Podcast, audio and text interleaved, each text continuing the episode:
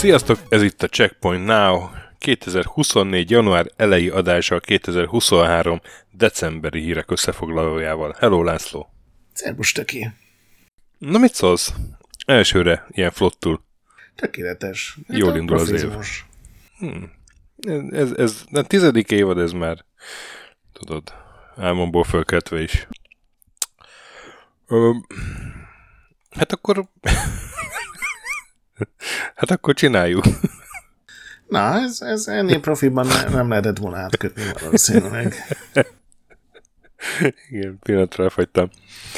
Szóval kezdjük a kommentekre reagálással.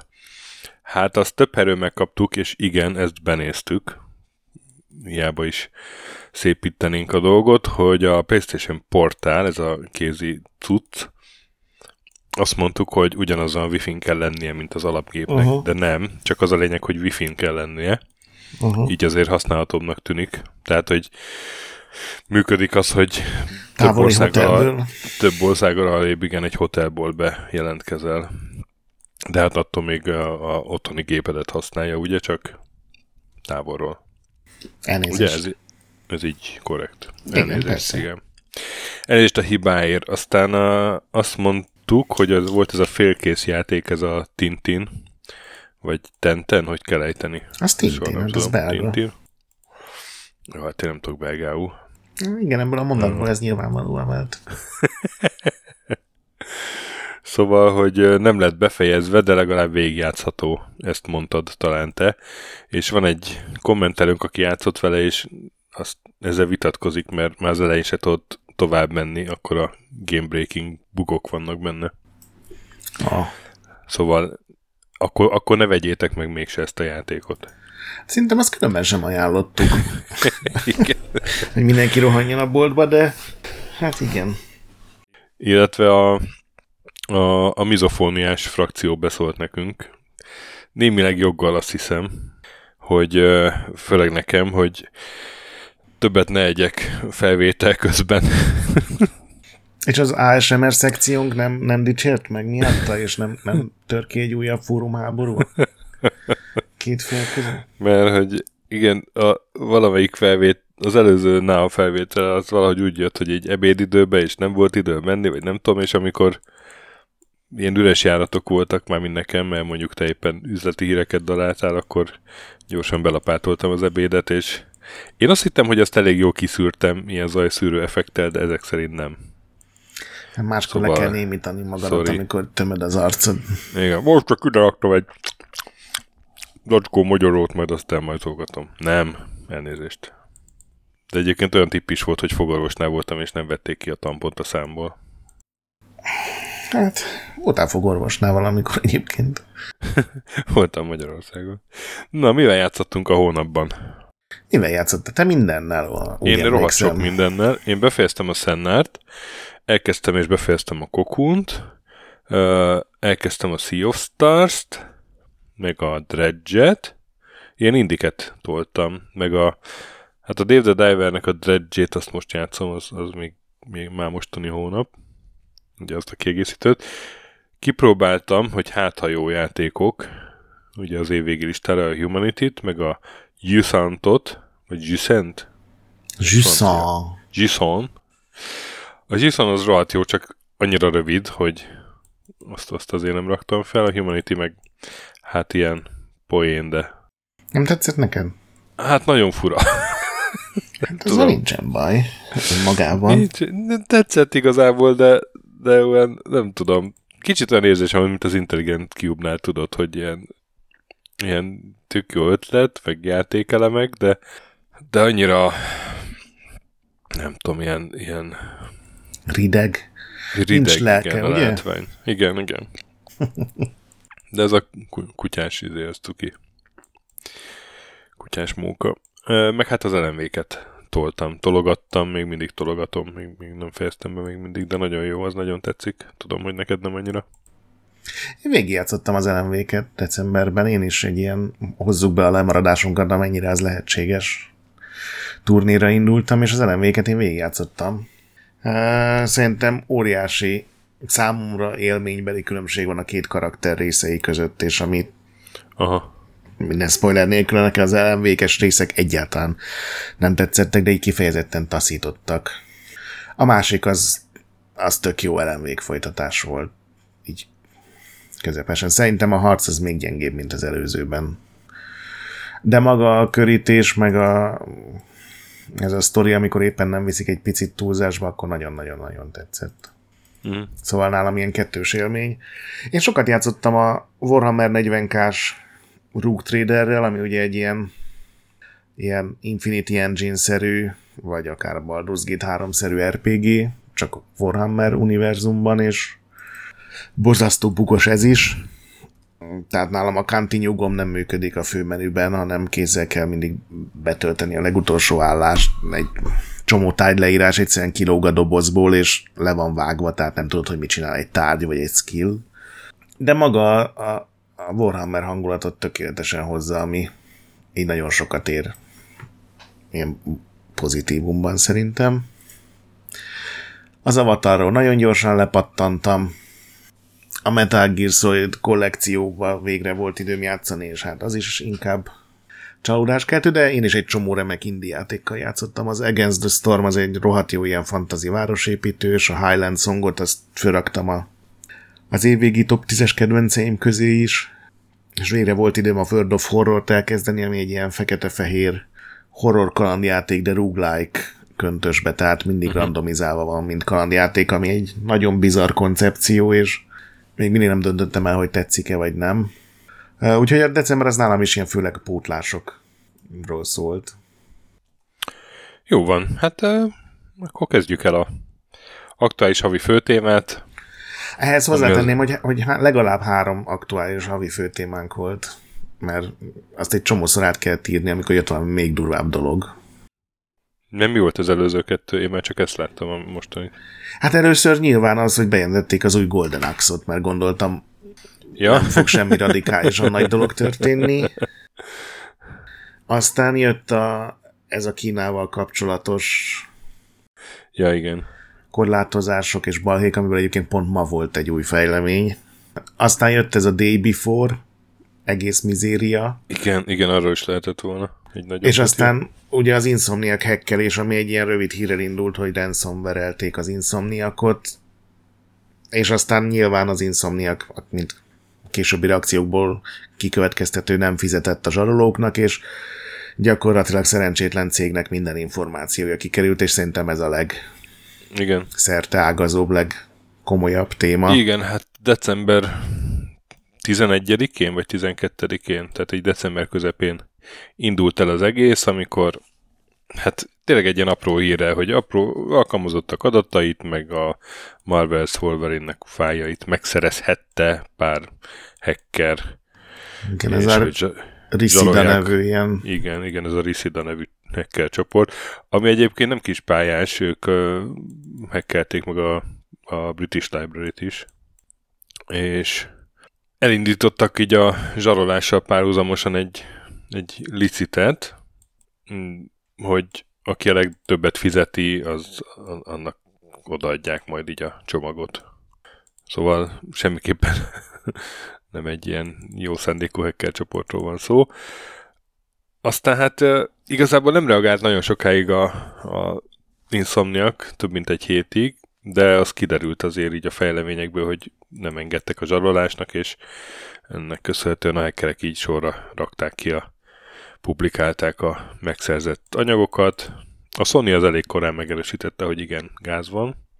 És hát rohadt sok minden kiderült. Egyrészt az, hogy az Insomniac min fog dolgozni kb. a következő tíz évben. Másrészt a Marvel Wolverine-ről egy csomó részlet, spoiler, hát milyen karakterek szerepelnek benne. Egy játszható verzió, igen és meg mindenféle személyes adatok, meg üzleti adatok hogy mennyibe került a pókember, hogy mennyire veszteséges volt például a Ratchet Clank, Rift Apart és hasonlók. Hát azért ez nem volt veszteséges, csak amikor az az Excel készül, de igen, a...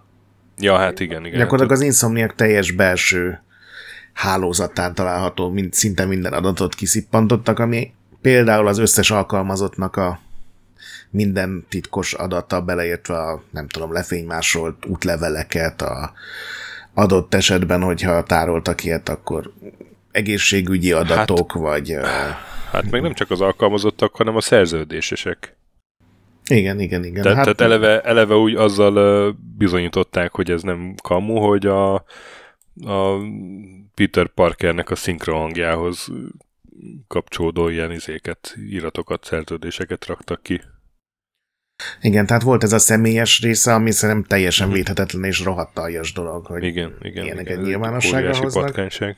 Ennél kisebb patkányság, de még mindig bőven ebben a kategóriában van, hogy tényleg az összes üzleti adatot, mm, ilyen különböző belső Sony prezentációkat, amiben benne volt a PS4 korszak óta minden first party játéknak a, a pontos eladási számai, tehát tényleg ilyen darabszámra, nem csak az, hogy 3 millió, hanem hogy 3 millió 217 413 darab mondjuk egy valamiből az eladás.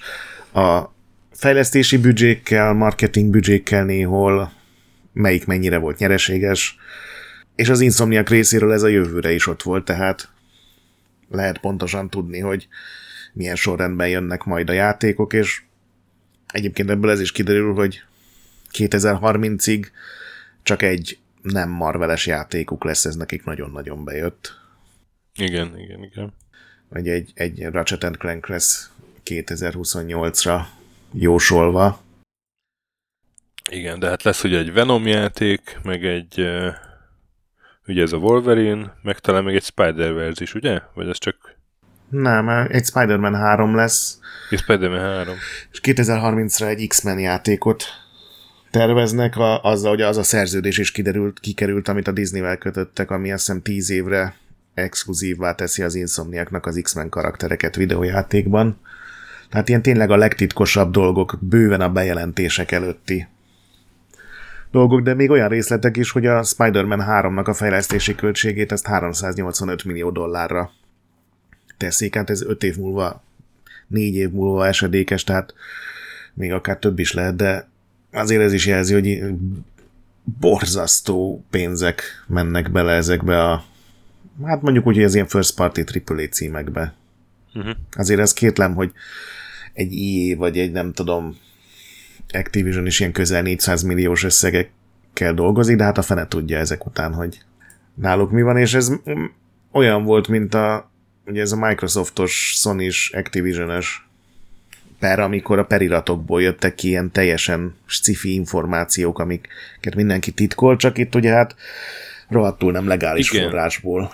Igen, tehát hogy, hogy ugye újságíróként mi örvendeztünk, a, amikor ment a ezek a bírósági szakasz, és kiderültek nem publikus dolgok, és most is ugyanúgy kiderültek nem publikus dolgok, de de ez nem ez a szitu, amikor újságíróként örülünk, tehát szerintem te is úgy gondolod, hogy, hogy bárcsak inkább ne tudnánk ezeket, és akkor ne törték volna fel őket, vagy...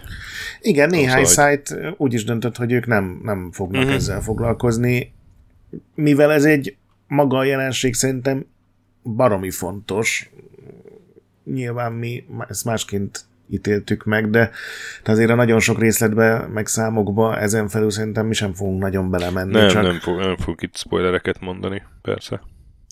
Nagyon durva, hogy tényleg így minden kikerült, és ráadásul ez a, ez a zsarolásokkal foglalkozó csoport, ez rögtön közölte, hogy a videójáték fejlesztő stúdiók a legpuhább célpontok közé tartoznak, úgyhogy a jövőben ők ezzel szívesen foglalkoznak a továbbiakban is. És ez ilyen icipicit kapcsolódik, hogy a Ubisoft és jelezte december végén, 23-án, hogy őket is megpróbálták feltörni, hogy pontosan mi történt, ők voltak-e vagy nem, azt nem tudni. Ugye a, az Insomniaktól 1,7 terabyte adat került ki, a Ubisofttól 900 gigabájtot próbáltak kilopni, de valahogy a legvégén sikerült őket leállítani. Igen, hát a, a Ubisoftnál ott, ott bejutottak és elkezdtek letölteni vagy csomagot, és akkor közben sikerült megállítani. Igen, vala, tehát hogy pont nem került ki, pedig már ilyen, Igen, ilyen ki, pedig már közel voltak hozzá. Volt. Igen, igen, mert, mert azért ilyen képeket ö, ö, publikáltak így, így a mit belső fejlesztő eszközökről ilyen screenshotokat, meg ilyesmi, és igazából úgy jöttek rá, hogy hoppá, ben vannak.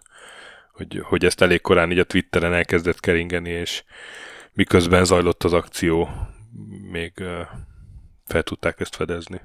Igen, hát most szerintem azért egy elég kényelmetlen karácsony volt rengeteg cégnél, ahol az IT-soknak a több éve követelt ilyen fejlesztési igényeit szerintem sok helyen jóvá hagyták. Igen, igen, igen.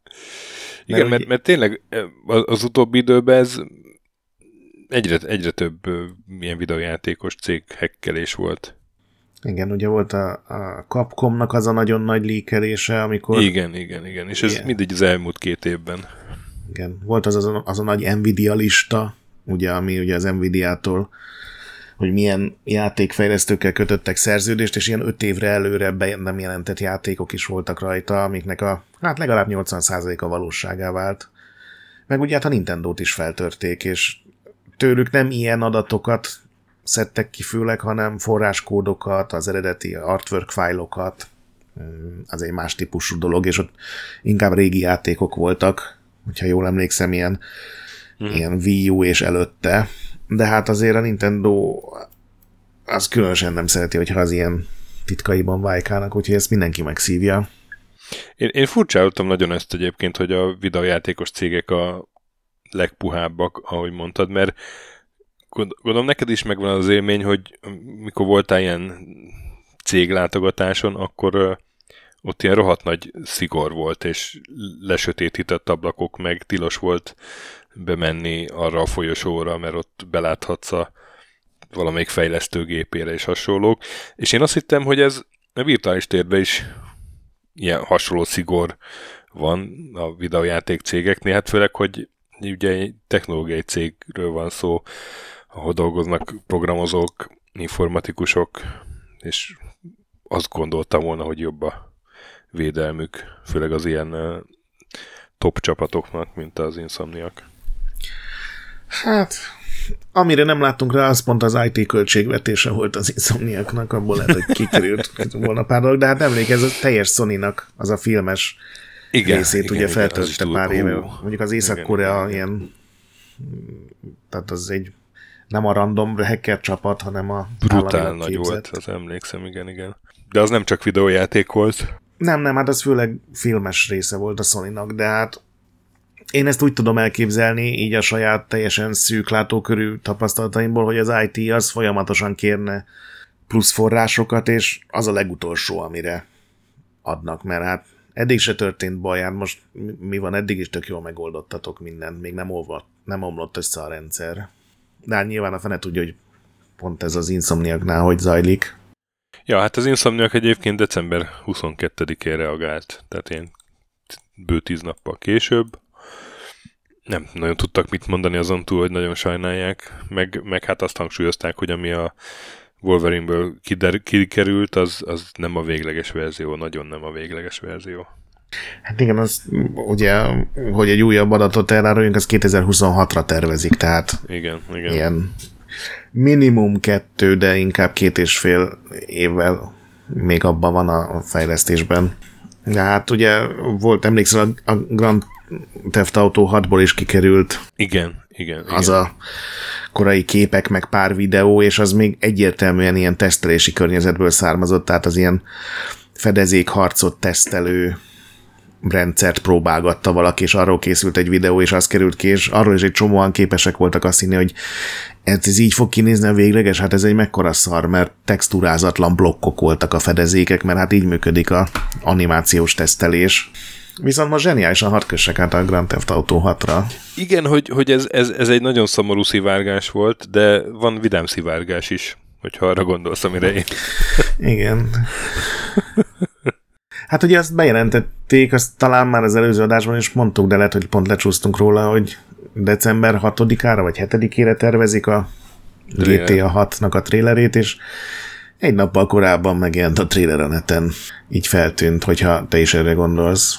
De hát igen, én is erre gondolok. Az Aaron Garput, vagy Garpat nevű, hát a Rockstar North-nak az, az egyik stúdióvezetője, meg ő a art direktor. És az ő fia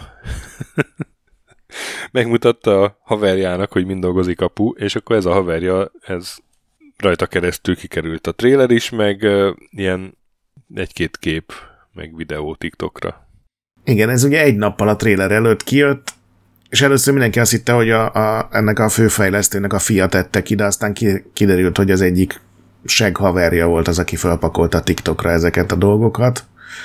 Nyilván ez oltári szar minőség volt, a képek aztán, amik ugye nem is a trailerből származnak, az, azok még inkább ilyen, mintha valami igen, prezentációból igen, igen, lettek volna kifotózva. Úgyhogy a Rockstar ezúttal nem próbált harcolni így a, az internet árja ellen, hanem inkább kiadták ki, két nappal korábban, vagy egy nappal korábban a trailer. Igen, korábban kiadták Ugye hát, ha kijött, akkor cseszétek meg, akkor ellőjük. És egyébként elég hatásos trailer. E, elég, ha, elég hatásos trailer, igen, igen. Úgy nem sok derül ki a sztoriról, azon kívül, hogy tényleg ez a már sokszor uh, plegykált ilyen Bonnie és Clyde sztori lesz, ugye? Uh-huh.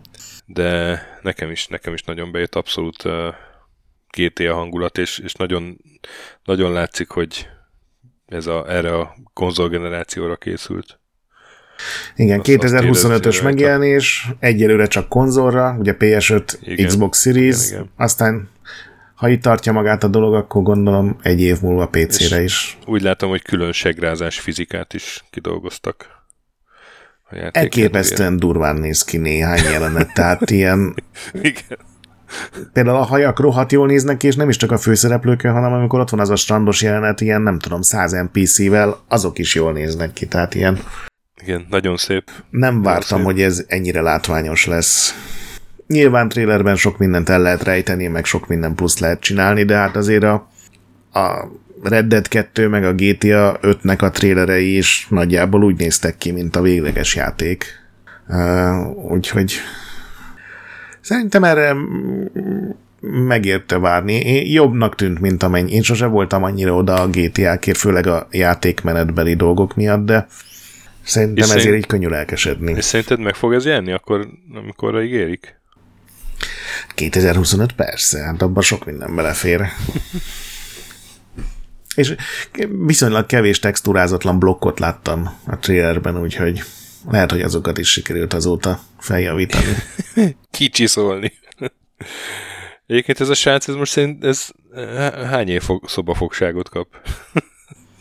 Azok gondolkodtam. Hát figyelj, gőzöm sincs, hogy mit csinálnak. A, volt a GTA 3-nak a főprogramozója talán, aki már nincs a csapatban. Aha. És ott volt a Manhuntoknál is, meg a Vice City-nél is még, és csinált egy saját pici blogot arról, hogy milyen volt ezeket a játékokat csinálni, és én főleg ilyen technológiai szemmel tudod, hogy hogy rakták össze az engine-t, hogy milyen nehéz volt, nem tudom, PS2-be belegyömöszölni, vagy uh, milyen plusz jelentett, hogy az Xbox van, mindegyik Xbox van, ugye ez a legelső Xbox van vinyó, és akkor azzal lehetett dolgozni, és nem volt benne semmi negatív, nem volt benne semmi ultra nagy titok, csak egy ilyen hangulatos beszámoló, hogy hogy készültek ezek a játékok, és talán ötöt vagy hatot posztolt, és utána le kellett venni az egész blogot, mert hogy a Rockstar nem szereti, hogyha kiteregetik a, még csak nem is a szennyesét, hanem a tiszta ruháit sem. Most gondolod ezek után, hogy a, a kölyök nem csak a trailert adta ki korábban, de egy csomó ingén videót is, meg screenshotokat, meg mindent, hát Viszont mégiscsak a stúdióvezetőnek a gyereket át valószínűleg nem tudják keresztre feszíteni, pedig gondolom van néhány ilyen marketinges, akinek voltak tervei, és már készítették a, izé, a nagy szöget. Hogy össze meg lehetnek zavarodva a cég jogászai, hogy most akkor mit csinálják. Igen. meg kell ölnünk, de a, de a mi emberünk. Meg kell ölni, de a mi emberünk. Ja, és van, szóval... van még egy GTA hír. Jó, de most átmentünk a kurens hírekre? Végül is? Hát most már nagyjából igen a GTA-val szerintem. Jó, csak hogy nem zártuk le a inszomniakot, hogy Ja. valami, nem tudom, szegények, vagy valamit mondjunk meg. Nyilván lesznek még fejleményei ennek a dolognak, és fogjuk követni. Én arra vagyok kíváncsi, hogy a, a Sony az tesz majd valamilyen lépést. Ilyen, úgy értem, hogy ilyen cégstratégia szinten, hogy mondjuk minden ilyen nagy csapatánál bevezet valami dolgot. Mondjuk azt valószínűleg nem fogják nagy dobra verni, hogyha igen. Hát állítólag, ami, miután föltörték a filmes részét, ott, ott a vezetők két évig nem kommunikálhattak e-mailben fontos dolgokat. Tehát gondolom ez azért volt, mert két évig tartott, amíg kiépítettek valami teljesen új rendszert. Hát igen. Már csak azért is, mert ez tényleg nem arról van szó, hogy egy random pici stúdió, hanem a következő utáni játékoknak hát majdnem az, 400 millió dollár igen. a büdzséje, tehát ez egy óriási. Az, az egyik koron egy gyémántjuk ez, igen. Na jó, egyébként tovább. Hát csak így a GTA-hoz kapcsolódva, nyilván nem a trailerhez, ja, hanem jött egy hír arról, a, aki ugye feltörte pont amiről beszéltünk, ugye, hogy pont amiről beszéltünk. Tavaly 2023-ban kijöttek ilyen fejlesztési videóképek, és talán múlt hónapban a now beszéltünk arról, hogy beszám, nem beszámíthatónak ítélték a, ezt a hackert, és így én személy szerint csodálkoztam is rajta, hogy ez hogy illeszkedik össze azzal, hogy valaki ilyen nagyon faszán hackelget, és, és posztolgat róla, tehát én ezt nem tudtam hova tenni, aztán most jött egy információ, amit ehhez ad plusz információ, vagy ad igen, plusz igen. dolgokat. Tehát ez a hát 18 éves srác, uh, Arion Kurtázs, Kurtázs? Mondjuk. Brit, uh, hogy ő az autizmusnak egy súlyos formájával él, úgyhogy uh, nem kerülhet börtönbe, hanem egy ilyen speciális kórházba kerül, de hogy az élete végéig, az, az nekem, nekem az nagyon fura volt, hogy az, az hogy lehet. Hát kivéve, hogyha ugye bebizonyosodik róla, hogy sikerült kikezelni, és már nem jelent fenyegetést, ugye az azért hozzá van téve. De igen, ez egy ilyen szokás, tehát ilyen szokatlanul durva ítéletnek tűnik, hogy 18 évesen. Nyilván mi nem tudjuk, hogy pontosan mi van vele, meg hát gondolom rengeteg orvos vizsgálta meg, de azt azért ki kell hangsúlyozni, mert én néhány helyen láttam, hogy ezen röhögnek, hogy nyilván nem azért zárják be élete végéig, mert feltölte a rockstart, hanem komoly mentális problémákkal küzd, aminek ez az egyik. Hát a tünet az talán egy nagyon téves kifejezés erre, de hogy, hogy ugye ez a zsarolás meg igen, igen, és hogy nem ez volt az első neki. Ugye az Nvidia-t, meg a Ubert is feltörte, és igazából házi őrizetbe volt már, amikor betört a Rockstarhoz. Hát, ja. Egyébként emlékszel a Gary Bowserre, aki hogy ilyen, ilyen Nintendo uh, játékok hackerésével foglalkozott, meg ilyen csalóeszközöket adtak, és őt ugye arra ítélték, hogy bármikor lesz legális állása, a fizetésének a 30%-a Nintendo-hoz megy. Igen, igen, igen, igen. Na például ő letöltötte a börtönbüntetését, kikerült onnan, és újra összehozta a régi hacker csapatát, és egy ilyen Switch csalókártyán dolgoznak a legújabb információk szerint. Tehát így annyira nem hatotta meg a dolog, ami számomra egy kicsit furcsa. Én azért így a börtönbüntetés után nem mennék vissza megrázni ugyanazt a fát. Akkor legalább egy másik fához mennék, ha mindenképpen ez lenne a hobbim. Kihagytuk közben a Mindent. előző előző évi fő helyzete ma, de hát előző évben ilyenkor a Activision Microsoft deal beszéltünk, meg uh, ilyen éves toplistákat nézegettünk. Ugye most azért volt bőven téma. Igen, szerintem majd a toplistákkal jövő hónapban foglalkozunk, addig még lesz pár. Igen. Ja, ja, ja, hát én azt gondoltam, hogy esetleg azt el lehet mondani, hogy hogy ez a Game of the Year agregátor oldal, tudod? Uh-huh. Ez hol tart? Nem mondjad. Uh, nem néztem meg. Nem nézted meg? Mert ugye tavaly volt az, hogy brutálisan ilyen, het, most nézem, 72,6%-a a, a portáloknak az Elden Ringet hozta ki. Igen, az ott egyértelműbb helyzet Igen, volt. igen, tavaly előtt meg olyan nagy volt a szórás, hogy ott az It Takes Two 19,9%-kal az első tudott lenni. Uh-huh mert ugye ez az oldal azt csinálja, hogy összesíti a nagy, old, nagy játékoldalakat, a kisebb portálokat, mindent, hogy, hogy hol mi lesz az év játéka, és akkor abból számolgat ilyen arányokat. És a Baldur's Gate 3 vezet, elég magasan, 51,9%-a a lapoknak ezt hozta ki. 21,2% az a Zeldát, 13,8% pedig az LMV-ket. És akkor utána még néhány oldal a Spider-Man 2-t, aztán Resident Evil 4-et, meg a, az Armored Core 6-ot, meg a Hogwarts Legacy-t, de azokat már csak ilyen 3-3 oldal. Hogwarts legacy a gépigény.hu az egyik, ahol az évjátéka lett. Igen, a legtöbb helyen a Zelda meg a Baldur's Gate van az első két helyen, és az lmv általában a harmadik, tehát ez igen, így a nagy igen, átlaga. Igen, igen. Ez, ez így nagyjából az átlag, és van a egyetlen oldal a Eurogamer Germany, ahol a Dave the Diver lett az évjátéka. Tudod, ez így mindig ilyen jó így belepörgetni a listába, hogy a büdös életben nem adnám neki az évjátéka díjat, de, de annyira szeretted a játékot, hogy ez mégis jó érzés, hogy itt van a listában. Na, a top 10-be föltettük mi is, te is, meg én is. A top 10-be föltettük mi is, igen, igen, és a Lords of Gaming nevű méltán híres amerikai oldalnál a Starfield lett az évjátéka, még azt elmondom. Így már lehet Game of the Year Edition csinálni. igen, igen, igen. Tényleg a Sea of Stars te próbáltad végül, vagy? vagy még nem. Kimaradt? Sasa játszott vele a lelkesedésed után. Ja, Jó van. Mm, akkor további kurrens hírek. 2023 számokban. Ugye a GameIndustry.biz az minden évben csinál egy ilyen jó kis infografikás összesítést. Amikor indult a checkpointnál, akkor a legelső havi témánk az pont ez volt. Hát most megint itt van 2023. A globális játékpiac az 184 milliárd dolláros volt, ami kb. ugyanannyi, mint tavaly, egy, egy ilyen 0,6%-os növekedés, tehát tulajdonképpen. Igen, azt azért előre kell bocsánatani, hogy ezek ilyen becsléseken alapuló számok, igen, tehát igen, igen, igen, igen. ez a 0,6% ez pont semmit nem jelent, mert a valós érték az ezek trendeket mutatnak főleg. Igen, igen, így van.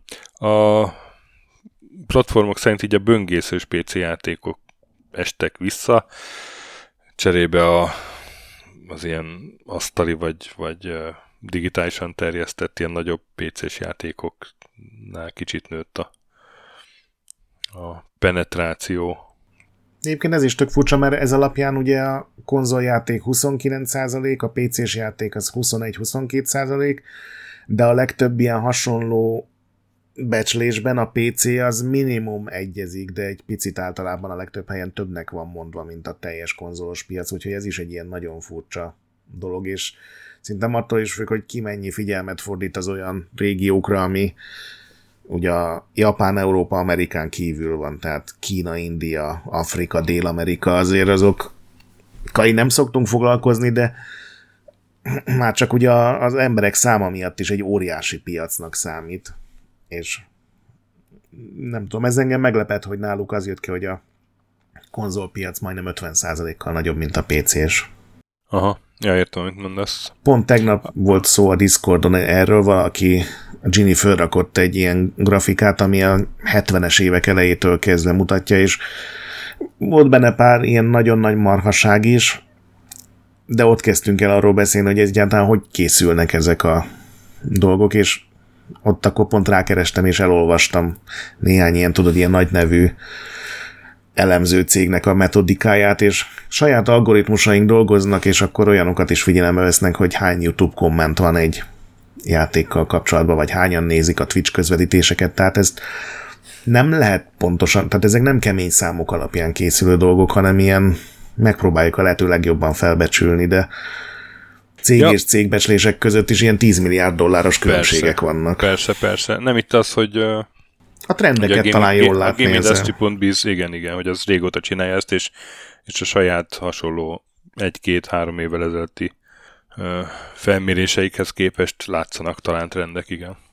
Meg ők sok forrást használnak, tehát nem csak arról van szó, hogy tényleg olvastunk egy ilyet a Sensor Tower-nél, vagy, vagy a Newzoo-nál, vagy valamelyik elemzőcégnél, hanem tényleg több több forrás próbálnak felhasználni. Igen, igen, igen. Ö, hát a mobilpiac az a játékpiac fele kb. 49%. A játékoknak 95%-a már digitálisan vásárolt, 5% a dobozos, és az majdnem mind konzolos. Tehát PC-n már gyakorlatilag nem nagyon vesznek dobozos játékokat. Igen. A Egyesült Államokban legtöbb példányban elkelt játék a Hogwarts Legacy. Ugye Akár decemberi a- eladás még nincs benne. December eladás nincs benne, akár csak a briteknél. Japánban meg hát nyilván az Zelda. Vagy hát annyira nem nyilván egyébként, mert ugye volt egy Super Mario Wonder is, és azok a Máriók jobban fog, szoktak fogyni, nem? Mint az Eldák. Hát ez a Switchnél ez fölborult szerintem, meg a, ugye a Mario az novemberben jelent meg az Zelda meg márciusban, ha jól Ja, emlékszem, vagy májusban, tehát sokkal több ja, ideje ja. volt. De a Japánnal kapcsolatban az nagyon szórakoztatott, hogy ez az egyetlen, ahol oda kellett írni, hogy a Final Fantasy 16 az PS5-ös játék. Minden más Switches nyilván, de figyeljetek srácok, itt van egy kivételünk. Máshol ez föl sem merül, hogy platformot odaírjanak.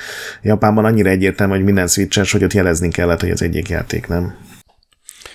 Igen, egyébként a, az amerikai listán az nyilván, hogy a második a Call of Duty Modern Warfare 3, de hogy a hetedik helyen ott van a Modern Warfare 2 is. Igen. Mindig meglepődöm, hogy mennyire kodmániások az amerikaiak.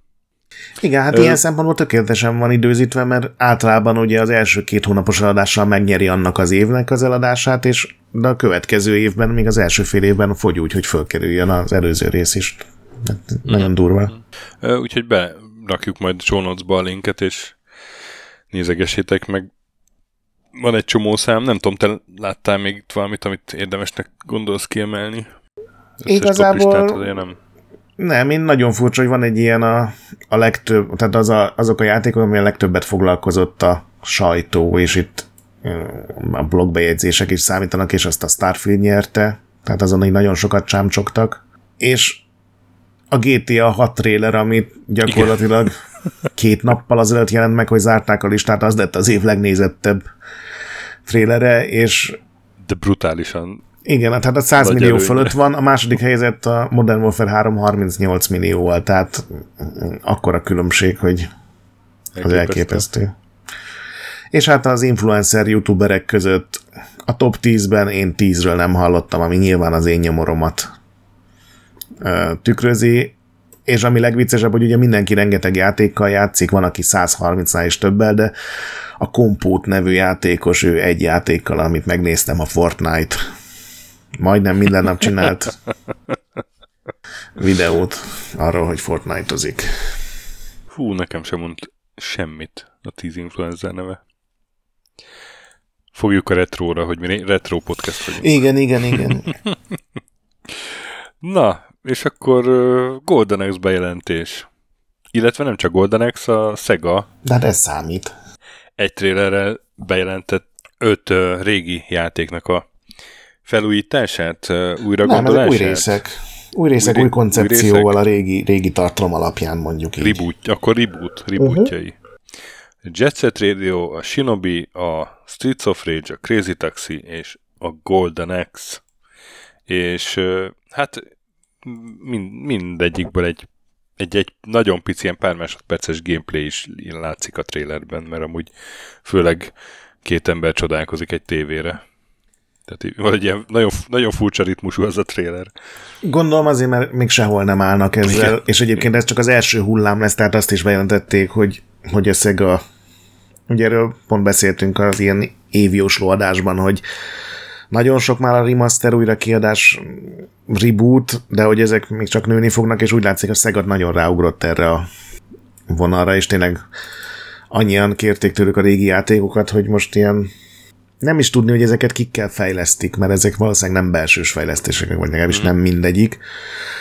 És nekem nagyon szomorú volt, hogy igazából az öt játékból négy az baromi stílusosnak, hangulatosnak tűnt, és, és eltérőnek, tehát a, a Jet Set Radio az tényleg úgy nézett ki, mint az első Jet Set egy ilyen open world japán környezetben, a Shinobi az teljesen más design kapott, az ilyen modern rajzolt design kapott, de nagyon jól áll neki. A Crazy Taxi olyan, mint a Crazy Taxik, És a nyomorult Golden Axe az, nem tudom, neked tetszett? Annyira kiábrándító volt. Hát lelkes nem lettem, az biztos, de várjuk ki a végét, azt mondom. Persze, várjuk ki a végét, de ez az, amit úgy dolgoztak át, hogy teljesen más lett, mert egy full 3D-s külső nézetes akciójátékot csináltak belőle, ami Hát nekem az előző Golden Axe jutott eszembe, ami a lehető legrosszabb. Igen, dolog, nekem is ez jutott eszembe. Igen, igen. A Beast Rider? Igen, az Vagy nem jutott igen. eszembe az alcíme, igen. Igen, igen, igen. Hát majd meglátjuk egyáltalán, hogy mikor jönnek ezek, milyen sorrendben jönnek ezek. Tényleg az fontos lesz, hogy ez, ezeket kifejleszti. Azért abból már valószínűleg lehet egy csomó dolgot megtudni. Hát meglátjuk. Minden esetre az jó hír, hogy a, a Sega így egy kicsit visszanyúl a régebbi dolgaihoz szerintem, mert náluk nagyon sok franchise van, amit sokkal kevésbé használnak ki, mint mondjuk a Nintendo a saját régi franchise-ait. És Sonicon kívül persze. Aztán hát a másik majdnem hónap témája a Fantastic óriási ülbaszása, vagy a Day Before Miséria. Igen, ezzel így előre nem nagyon foglalkoztunk, pedig így kódolva volt benne, hogy ez egy rohadt nagy balhéba fog vagy a világ legnagyobb győzelmébe fog Igen. kitorkollani. Hát a cinikusoknak és vagy realistáknak lett igaza. Igen, ez egy ilyen... E, két éve mutatták be a, az első trélert, pont körülbelül, tehát 2021, nem, három éve, 2021 januárjában.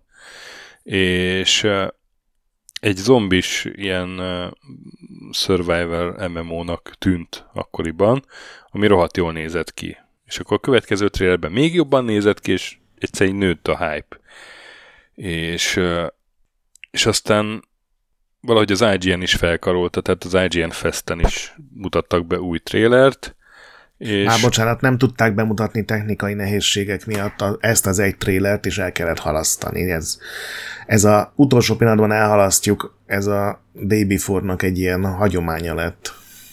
Igen? Oh. Volt egy olyan, hogy beírdették az új trailert, és sajnáljuk, de technikai nehézségek miatt nem tudjuk bemutatni a Day Before trailerét, de ha már itt vagytok, akkor nézzétek meg a másik szarjátékunk trailerét. Ó. Oh. De viszont ilyen pár hónappal később azért jött egy új trailer, akkor lehet, hogy nem a Festen, ami nagyon jól nézett ki, és uh, tudod, a Survival játékok azért nem szoktak annyira az nem az az őrült trailer volt, ami nem, nem szerepeltek lenni. zombik, hanem sportautóval ment a karakter ilyen teljesen irreális módon, mert egy olyan szintem az az volt. Jól nézett ki, lehet. csak semmi köze nem volt ahhoz, amit ígértek. Lehet, lehet, igen. Hát nem, ott volt az, hogy, hogy kocsikkal mentek, igen, igen, igen. És hogy a túlélők fosztogattak. És, és akkor derült ki, hogy kocsik is lesznek a játékban, atya úristen és uh, ak- akkor fokozódott fel a hype, aztán, uh, aztán ilyen nagy, nagy csönd volt jó ideig. De és annyira akkor fokozódott a hype, hogy ez lett Steam-en a legtöbbet wishlistelt játék, tehát amennyire ezt lehet mérni, erre a játékra voltak a legkíváncsibbak az emberek. Igen, igen. És akkor bejelentették valamikor a, a premier dátumot, hogy ez 2022. június 21 ekkor fog megjelenni. Aztán, aztán utána nagy kus volt, azt elhalasztották a premiért 2023 márciusig. De miért halasztották el? Azt mondták, hogy hát át kell rakni Unreal Engine 5-re a játékot. Jó. Ez volt akkor a, a magyarázat.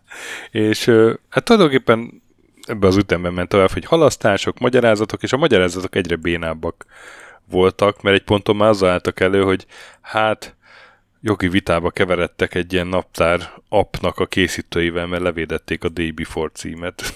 Évekkel korábban, és ez csak megjelenés előtt egy héttel Igen. vették észre ők. és ezért el kellett halasztani a játékot fél évvel. Igen.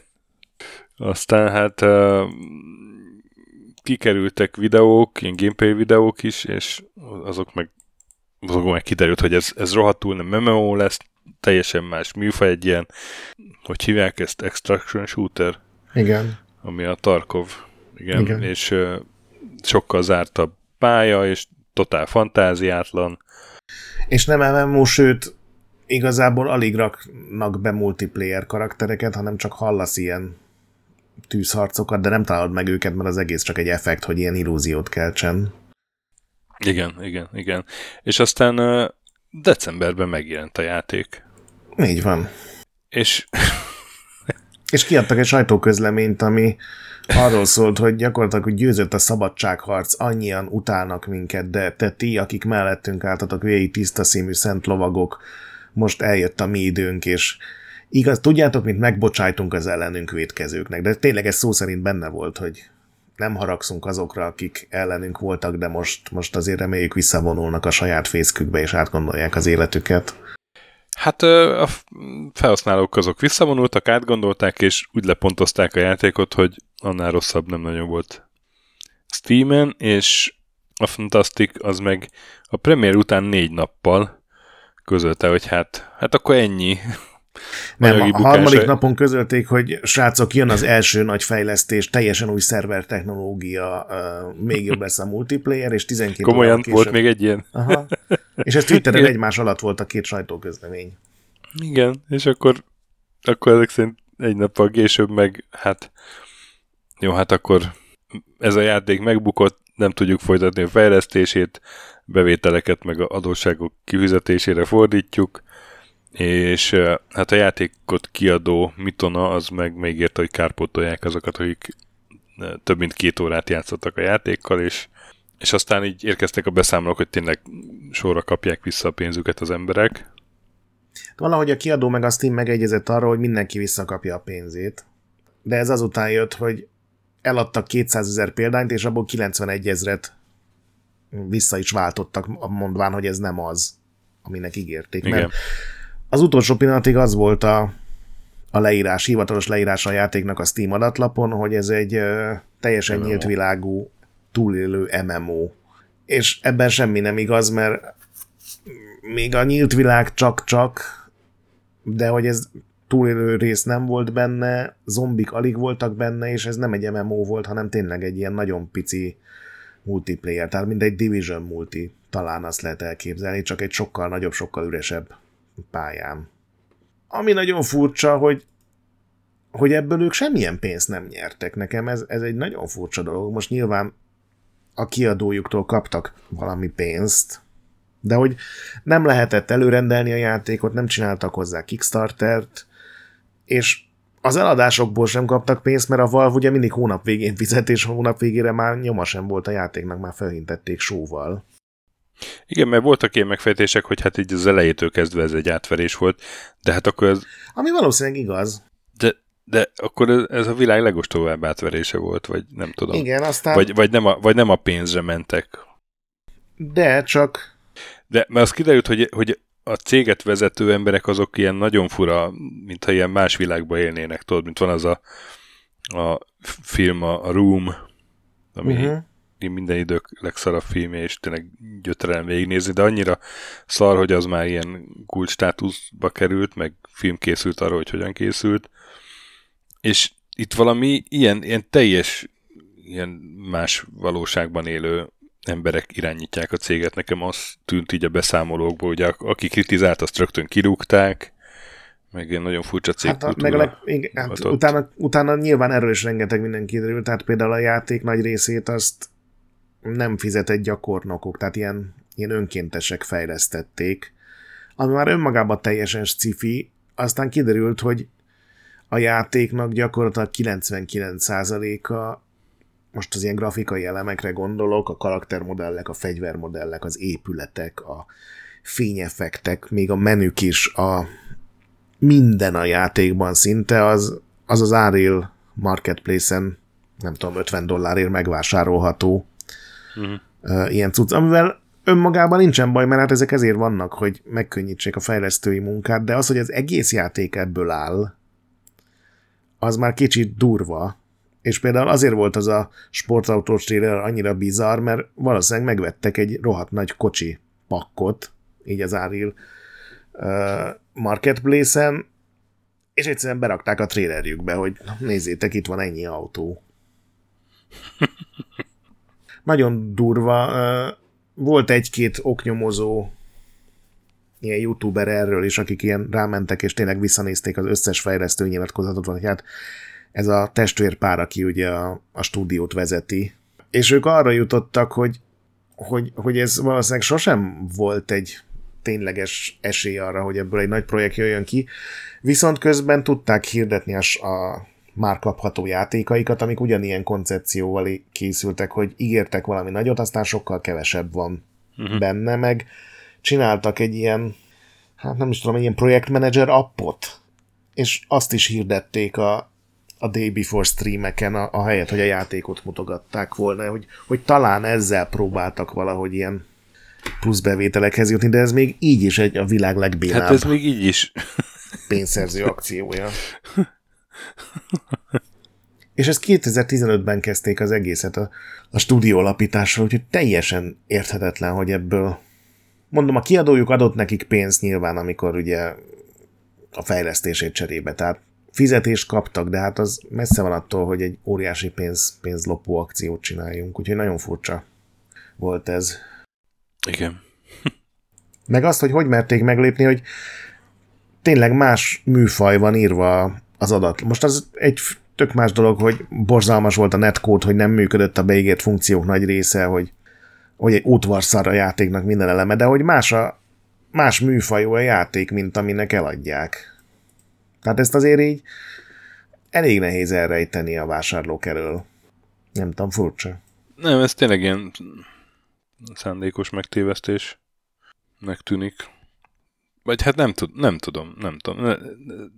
Érthetetlen. Egy, meg se próbálok belelátni ezeknek az embereknek a fejébe, hogy de már az a sajtónyilatkozat is azt jelzi, amit te mondtál, hogy nagyon furcsa valóságban élnek ez a, ez a hogyha ellenünk vagy, akkor gondold át az életedet, és igen, szent igen. lovaktársak, most végre győztünk, úgyhogy négy nappal később bezárják a stúdiót. hát furcsa. Hát, gyerekek, tiszta anyagot vegyetek. nem tudom, mi a tanulság. Menjünk tovább, mert jó, ez jó. csak hű, hüledezésen kívül nem tudunk ez mit hozzátenni, gondolom. Jó, jó. Na, még egy D&D játék. Ez a D&D az, az, az hasít. Egyrészt ugye Covid miatt elindult egy ilyen szerepjáték reneszánsz, másrészt, másrészt a Stranger Things is hozott egy új népszerűséget neki. Harmadrészt ugye évfordulója is közeleg, idén lesz 50 éves, és akkor még a Baldur's Gate miatt is talán néhányan kipróbálták ezt a D&D-t, és hát egy újabb D&D játék készül, igazából az a hír, a Starbreeze csinálja, tehát ő is megvette a D&D jogokat, ők ugye a Payday szériának a készítői, és hát sok minden nem tudni, hogy mi, mi lesz ez a Project Baxter kódnevű játékuk, de azt tudni, hogy a, az ötös Unreal Engine-re épül, és valamikor 2026-ban tervezik megjelentetni. Hát ilyen PD-szerű tudsz lesz, ha minden igaz, tehát ilyen kooperatív fókuszú ilyen Game as a Service játék, mész a partival és oldod meg a küldetéseket, gondolom. Vagy nem? De ezt lehet belőle kiolvasni. Én kevés vonzóbb dolgot tudok elképzelni egy D&D-s PD-nél. De valószínűleg mások ezt mármint, hogy, látják. Mármint, hogy sok vonzóbb dolgot tudsz elképzelni. Ja, igen. Tehát, hogy nem tudom, így ez a koncepció abszolút nem vonz. Igen, ez, ez úgy annyira engem se. Majd a mágikus bankba be kell törni. De nyilván Aztán... még nem, nem láttunk egy screenshotot sem, tehát fene tudja, hogy milyen lesz. Aztán adott egy interjút Evil Sasa, vagyis Phil Spencer, a Microsoft Gaming vezérigazgatója, a Windows Centralnak, és ott beszélt a Game Passról, és ott elkotyintotta azt, hogy évente több mint egy milliárd dollárt költenek csak arra, hogy ilyen third party játékokat vegyenek a Game Pass-be. Tehát nem, nem saját Microsoftos címeket, hanem így kívülről ugye azért megjelennek Ubisoft játékok is, meg nem tudom, ilyen olyan. És évi egy milliárd dollárt eltapsolnak erre, de hát ez még így is megéri nekik, azt mondta. Igen, hát ez így, ezek után elég furcsa, hogy ezt mondja rá, Ami hogy így is megéri nekik. Citation needed, vagy hát nem tudom. De hát emiatt aggódjon a Microsoft. Igen, igen Valaki igen, egyébként szóval, kiszámolta, hogy mondjuk abban benne voltak a first party játékok is, de hogy majdnem 9000 dollár volt, amit 2023-ban így a Game Pass játékok, hogyha leárazás nélküli árakkal számolsz persze, akkor körülbelül ennyi, ennyi játékot kaptak az előfizetésért cserébe. Úgyhogy még hogyha csak itt tényleg ezt is dollárosítva nézed, akkor is megéri, mert talán 100-120 dollár egy éves előfizetés, hogyha egyben veszed meg. Igen, igen, igen. Én, én, én rákaptam egészen. Szerintem nagyon jó szolgáltatás. Aztán Lego Fortnite. Én nem is tudtam, hogy van ilyen, amíg be nem raktad a, ezt a hírt. Hát ez ugye az Epic, akik ugye a Fortnite-ot fejlesztik, Igen. kiadják, ők ezt abszolút nem titkolják, hogy ezt egy ilyen játék platformnak, külön platformnak tervezik, ahol nem csak a Fortnite-nak a lövöldözős része van, meg nem is csak a nagyjából elfelejtett eredeti ilyen kooperatív szörnyek ellen játszott Fortnite építős, védekezős játék van, hanem egy csomó mást is megtalálni, és ez nagyon sokáig úgy működött, hogy minden héten jöttek új skinek, ami azért így elég kevés ahhoz, hogy platformnak nevez, de ugye felvásároltak egy csomó stúdiót, és most jött el az a pillanat, hogy bejelentették, hogy ezek közül a hárman csinálnak egy saját külön játékot, amik mind Fortnite-ban érhetők el. Az egyik ugye a Lego Fortnite, ami gyakorlatilag egy Hát, hát egy, egy nagy közös szent, egy nagy közös sandbox, igen, igen, igen, és már gyűlnek a YouTube-on a szebbnél szebb ilyen Lego épületek. De meg, meg ez is olyan, mint a Minecraft, hogy rendes, tehát vannak ellenfelek, kell benne harcolni, ja, igen, igen, igen, bányászni, igen, minden. Igen, de, de, mi, de annyiban is hasonlít rá, hogy, hogy sokan csak az építkezés igen. Részét játszák, vagy, vagy arra használják, és rohadt népszerű. Hát ugye ez is teljesen ingyenes, az összes Fortnite-ban megvett skinedből csinálhatsz Lego figurát, tehát mehetsz tovább a saját, nem tudom, most már Dragon Ball, meg, meg Batman, meg szinte már nincs olyan mainstream franchise, ami nem lenne a Fortnite-ban, mindegyik megjelenik minifiguraként, és ugyanúgy vágod a fát, csákányozod a követ, abból építesz épületeket, éjszaka jönnek a csontvázak meg a farkasok, rengeteget lehet craftolni, hogy tényleg csináltak egy egyébként baromi jó kinéző, szerintem nagyon jól néz ki Minecraft klónt. Igen. Igen, nagyon szép. És a, ez, ez egy belsős fejlesztés az Epicnél, a Lego csoporttal együtt. Aztán egy nappal később kijött a, a Rocket League-eseknek egy új játéka, ez a Rocket Racing, ami nem ilyen focizásról szól, hanem gyakorlatilag egy ilyen a Roll Cage volt egy ilyen hasonló, ilyen pici e, autókkal kell süvíteni egy versenyjáték. Ebben is van multiplayer, meg valami egyszerű játékmód a botok ellen, és ez is jól néz ki, és ez is népszerű. És a harmadik játék, ami megint azt hiszem két nappal később jelent meg, azt a Harmonix készíti, akik ugye a Guitar Hero, meg a rock, rock Band sorozatokban voltak, és ez pedig Fortnite Festival néven egy, egy ritmusjáték. Egy ritmusjáték.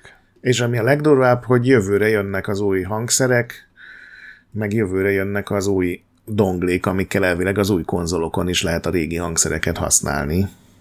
Úgyhogy az a koncepció, hogy ha sikeresek ezek a próbálkozások, és egyelőre nagyon úgy tűnik, akkor ezek külön fejlesztett játékok lesznek a nagy Fortnite appon belül. Külön is le lehet tölteni őket konzolon, azt hiszem. De hogy az is a Fortnite főmenübe dob be. Úgyhogy szerintem ez, ez durva, hogy ez a, ez a metaverzumot csinálunk, egy saját platformot, ez, ez az Epicnek sikerül egyedül egyelőre úgy tűnik.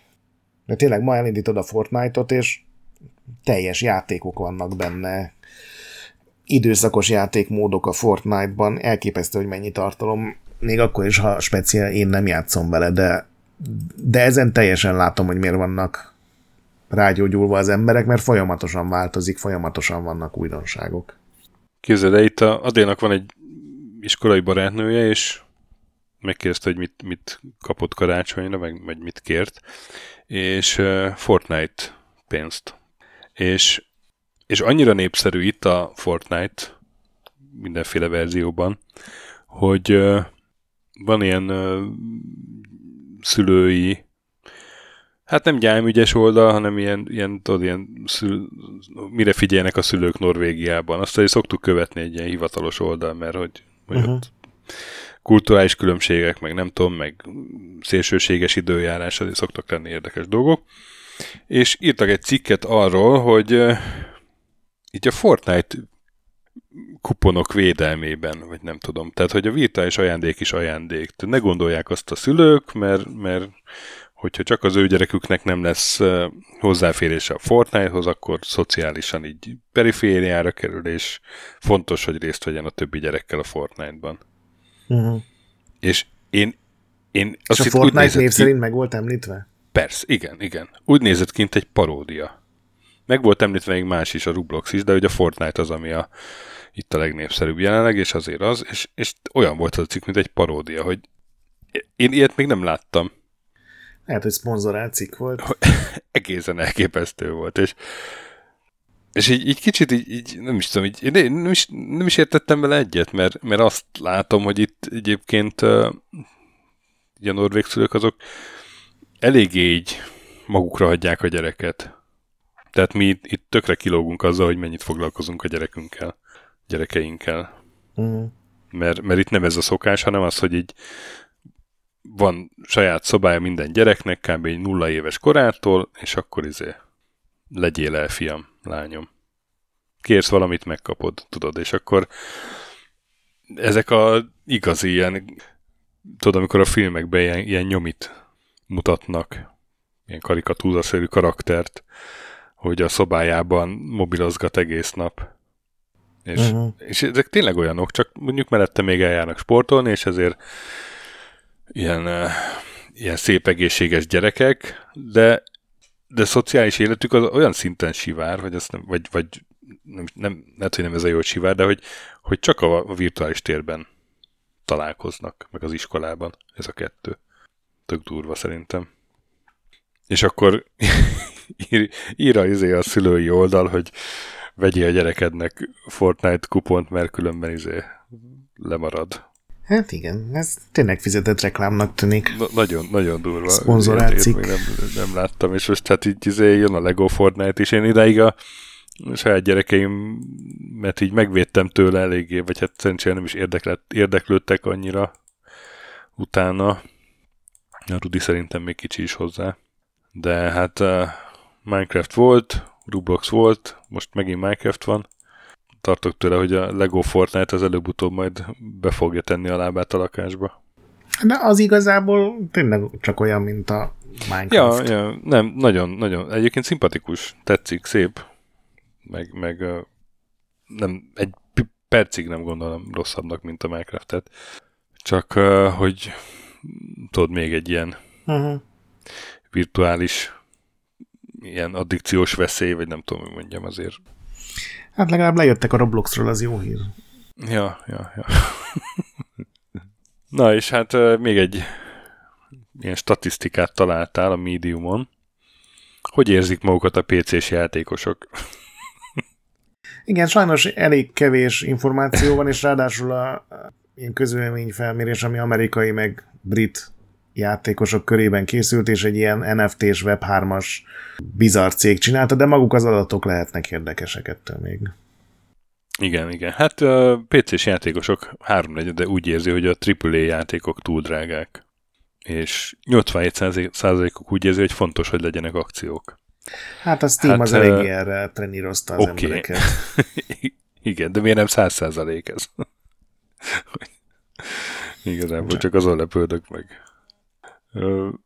ilyen, és hogy igazából az látszik ebbe a bontásba, hogy, hogy mi fontos nekik, és igazából az is látszik, hogy, hogy a Indi az nagyon népszerű, mondjuk ez se egy meglepő dolog, hogy 75%-uk a PC-s játékosoknak azok rendszeresen vásárolnak indi játékokat.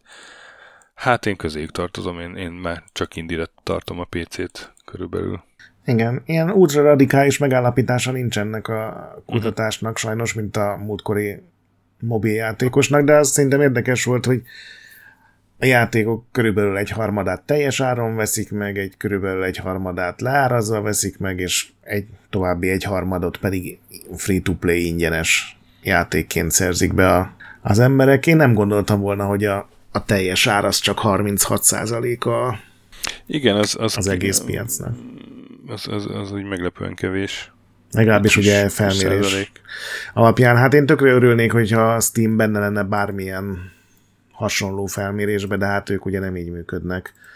Mert az egy nagyon pontos képet mutatna, hogyha még csak nem is megkérdezés alapján, hanem valaki tudod lekérni ilyen statisztikákat.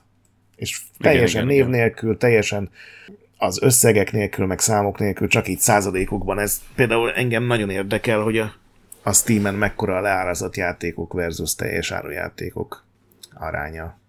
Igen. És hát az Epic az nem csak a Fortnite-tal hasít, hanem a bíróságon is. Megnyerte a pert a Google ellen, amiről egy vagy két nával ezelőtt beszéltünk. Ugye hát azért perelték be a Google-t, mert visszaért a monopól helyzetével a, az alkalmazás boltjában, és a, a mostani fejlemény az, hogy a bíróságon az esküdtszék az döntött, nem tanácskoztak sokat pár órát, és minden kérdésben a Google-t marasztalták el, vagyis, hogy a Google monopól helyzetben van a Android alkalmazásoknak a piacán, mármint így a forgalmazási piacon, az alkalmazáson belül a, a számlázási szolgáltatások piacán, és hogy ezzel a helyzetével, ezzel tulajdonképpen versenyellenes helyzetben van, és versenyellenes intézkedéseket is hozott, vagy hát ilyen korlátozásokat, és ezzel károsította az Epiket. Tehát itt tart most a dolog. Ítélet még nincs, az majd valamikor januárban lesz, hogy a ügyben eljáró bíró ítéletet hoz. Hát ugye az nincs meg, hogy mit nyert az Epic, vagy milyen az következmény. nincs meg, hogy mit nyert, igen, tehát hogy pénzt, vagy, de az Epic egyébként nem is pénzre ment, hanem ő, ő, ő ilyen irányelveket akar, hogy mondjam, így rögzítsen a bíró, mert ugye Amerikában precedensok van, és ott ez fontos, igen. hogy egy ilyen helyzetben mit döntenek. Ö, azt már előrejelezte a, a Google, hogy meg fogja támadni, vagy hát fellebezni fog. Igen, mondjuk ez az ítéletet. Elég kérdéses, hogy hogy tudnak fellebezni. Ugye az Epic meg Eper között nyilván a részletekben rengeteg különbség volt, de ami nagyon fontos az az volt, hogy itt teljesen könnyen sikerült bebizonyítani az Epicnek. Jó, ezt nem lehetne valószínűleg addig mondani, amíg nincsen jogerős ítélet, de fogalmazunk most így, hogy a Google és az okostelefongyártók között van egy titkos megegyezés, ami arra épül, hogy senki nem enged a Google Play Store-on kívüli boltokat így könnyen elérhetővé tenni. Mm. És ezt be tudták mutatni különböző Google-ös belső levelezésekkel, nyilván voltak tanúmeghallgatások is, és ez annyira egyértelműnek tűnt, hogy tényleg létezik egy ilyen titkos megállapodás, hogy ugye az esküdtek nagyon rövid megbeszélés alatt ezt, ezt bizonyítottnak látták, és ez hiányzott az Apple elleni pernél, az hogy, Apple ellen, igen.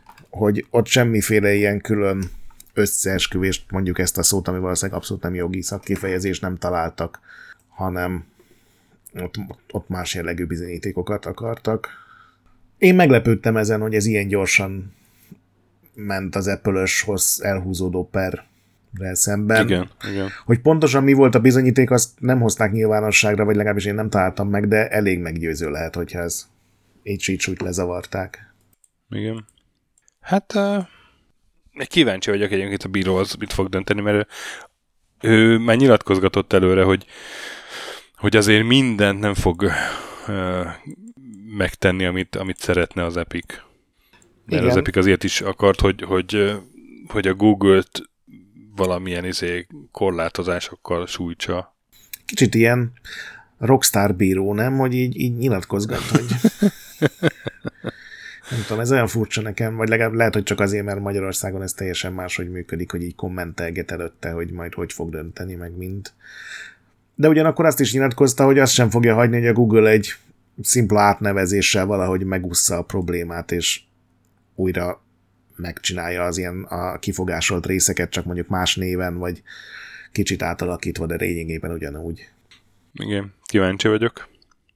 Azt tehát hivatalos, hogy nem lesz több E3 semmikor vége befelegzett. A szervező Entertainment Software Association az, az még az elmúlt hónapokban tárgyalgatott egy, egy ilyen szervező céggel, hogy mi legyen, milyen formában legyen E3, aztán arra jutottak, hogy semmilyen formában, és megköszönték mindenkinek a 1995-től 2019-ig tartó szép időszakot, illetve 2021-ben hát még digitális rendezvényként megrendezték az E3-at, de hát Szerintem mi vagyunk annyira fel, feladták. begyepesedett öregek, hogy azért a májusi, júniusi nagy sóra E3-ként fogunk hivatkozni a jövőben, és akkor Én, én elmozsoltam egy könycseppet.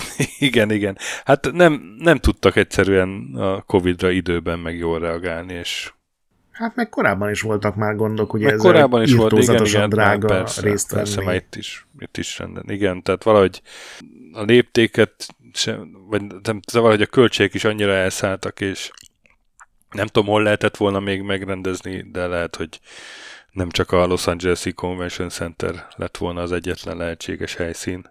Valahogy attól nem bírtak elszakadni. Hát de most így is borzasztó nagy volt, és így is alig volt elég a három nap arra, hogy újságíróként minden bejárja, amire kíváncsi voltál, és ugye egy megoldás volt, amit sokan mondtak, hogy miért nem engedik be a népet, ugye az E3 az majdnem a legutolsó évig az kizárólag ipari, tehát sajtó, fejlesztők, kiadók, meg mindenféle hardveresek, egy, de hogy a random ember elvileg nem lehetett be, nem árultak ki jegyeket úgy, mint a Tokyo Game Show Mm. vagy a Games De azt kipróbálták azt is. Hát de azt is csak ilyen nagyon limitáltan, azt hiszem 10 ezer jegyet, vagy 20 ezer jegyet adtak el, és már ott tényleg nem volt hely arra, hogy bemenjen még nem tudom 50 ezer ember, mint egy durvább Gamescom napon. Úgy, De jó, hogy- de érted, ha, ha nem Los Angeles közepén rendezed meg, hanem, mit tudom én, Seattle szélén, akkor lehet, hogy oda nem Hát. lett volna el annyi ember, viszont a piaci szereplők azért minden mentek volna, szóval a, a CEST is így rakták ide-oda Los Angeles előtt, vagy Las Vegas előtt azt hiszem Chicagóba volt. Hát az E3 is kísérletezett, ugye ott e, Ja. volt egy E3 Atlantában, meg volt egy E3, aminek ugye részben a, a Venice Beach hoteleiben voltak a nagyobb cégeknek ilyen saját bemutatói, de maga az E3 az egy katonai Emlékszem. repülőtér melletti civil És hangárban volt, ami az nem volt, az, ja, ja, az nem volt jó. Ja. Hát nem tudom, miért lett volna jó megoldás, nyilván én teljesen ész nélkül okoskodom, de Hát az biztos, hát hogy ezt félremenedzselték így a, a, de már a Covid előtt is, de a Covid-ra azt, hogy mondod, az tényleg abszolút nem tudtak semmit mondani, hogy igen, és hát a Geoff Keighley meg tudott mondani. Tehát ő akkor, akkor erősödött meg. Nem tudom, engem ő egyébként egyre jobban idegesít, nem úgy vagy vele? Hát, én nem szoktam nézni a Games Award, Game Awards-ot, csak másnap a trailereket, mert engem Meg ilyen- az egész meg ilyen rendezvény a- ilyen nagyon amerikai stílusú. Meg ilyen amatőrizmusok, vagy nem tudom, így, így mindig van valami utána, hogy mi nem működött jól. Hogy most így, az, ugye a köszönő beszédekkel volt egy ilyen kisebb botrányka, hogy nem tudták megköszönni a... Én azt hallottam, hogy a A Kojima 10 díjazottak. percig beszélt a semmiről, de van, akit fél perc után előttek, pedig díjat kapott. Igen. Hogy... Igen, igen, és a halott apjának meg akartak köszönni, a nem tudom kicsoda, és nem, nem engedték. Na mindegy.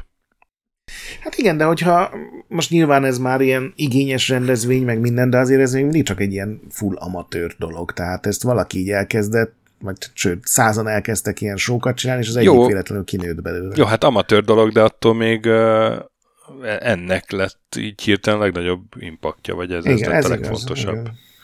És akkor, tehát úgy nem, nem nőtt fél, még fel hozzá a, feladathoz. Nekem mondom, nekem az egész ilyen túlzottan showműsoros, és ezt én nem, nem annyira kedvelem, úgyhogy én magát a rendezvényt én nem láttam szerintem soha. El van nyújtva rohadtul.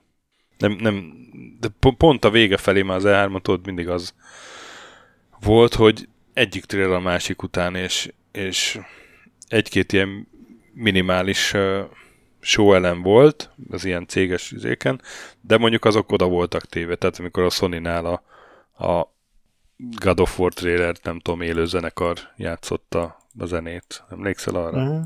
Szóval, hogy úgy jó ki volt találva, de nem töltötted ott az egész estét. És ezek meg ilyen rohadt hosszúak, ezek a, Uh-huh. ez a Game Awards is vagy több mint három óra volt. Hát Szóval, nem idén tudom, kicsit be is mint- mint az- dolgokat. mint, mint az Oscar díjátadó, ami, ami nem biztos, hogy azt kéne követni. Mert most érted, honnan lopjon valaki ihletet, hogyha nem az Oscar-tól, hát az a leg... Az a díjátadó a világon szerintem. De mint uh, tévéműsor vagy esemény, meg borzalmas. Hát igen, annak, annak csökken vadul a nézettsége, nem arról voltak ilyen hírek Ja, évek ja. óta. Hát a legutóbbit azt hiszem többen nézték, mert várták, hogy most akkor ki fog pofán verni kit. Hát a lényeg számít.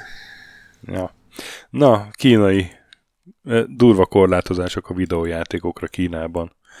Vagy mégsem, ugye ennek van most egy új fejleménye, de hát az eredeti hír az volt, hogy, hogy a kínai állam az ugye küzd a videójáték addikció ellen, meg védi nagyon a kiskorú játékosokat. Ugye erről beszéltünk már korábban, hogy milyen egészen extrém korlátozásokat vezettek be online játékra. És hát most a, a videójáték fejlesztőket korlátozták egy, egy csomó új törvényjavaslat. törvényjavaslat, igen, igen, amiben olyanok voltak, hogy az online játékoknak tilos lesz jutalmat adniuk a játékosnak, ha minden nap bejelentkeznek, vagy hogyha először költenek pénzt játékra, vagy ha egymás után többször költenek pénzt játékra. Tehát ilyen tök alap ilyen jutalmazó mechanizmusokat betiltottak az online játékokban, ami hát az összes ilyen nagyon népszerű kínai játékot érintette, és ennek hatására ilyen 10-20%-ot zuhant például a Tencentnek, meg a NetEase-nek a részvény árfolyamai.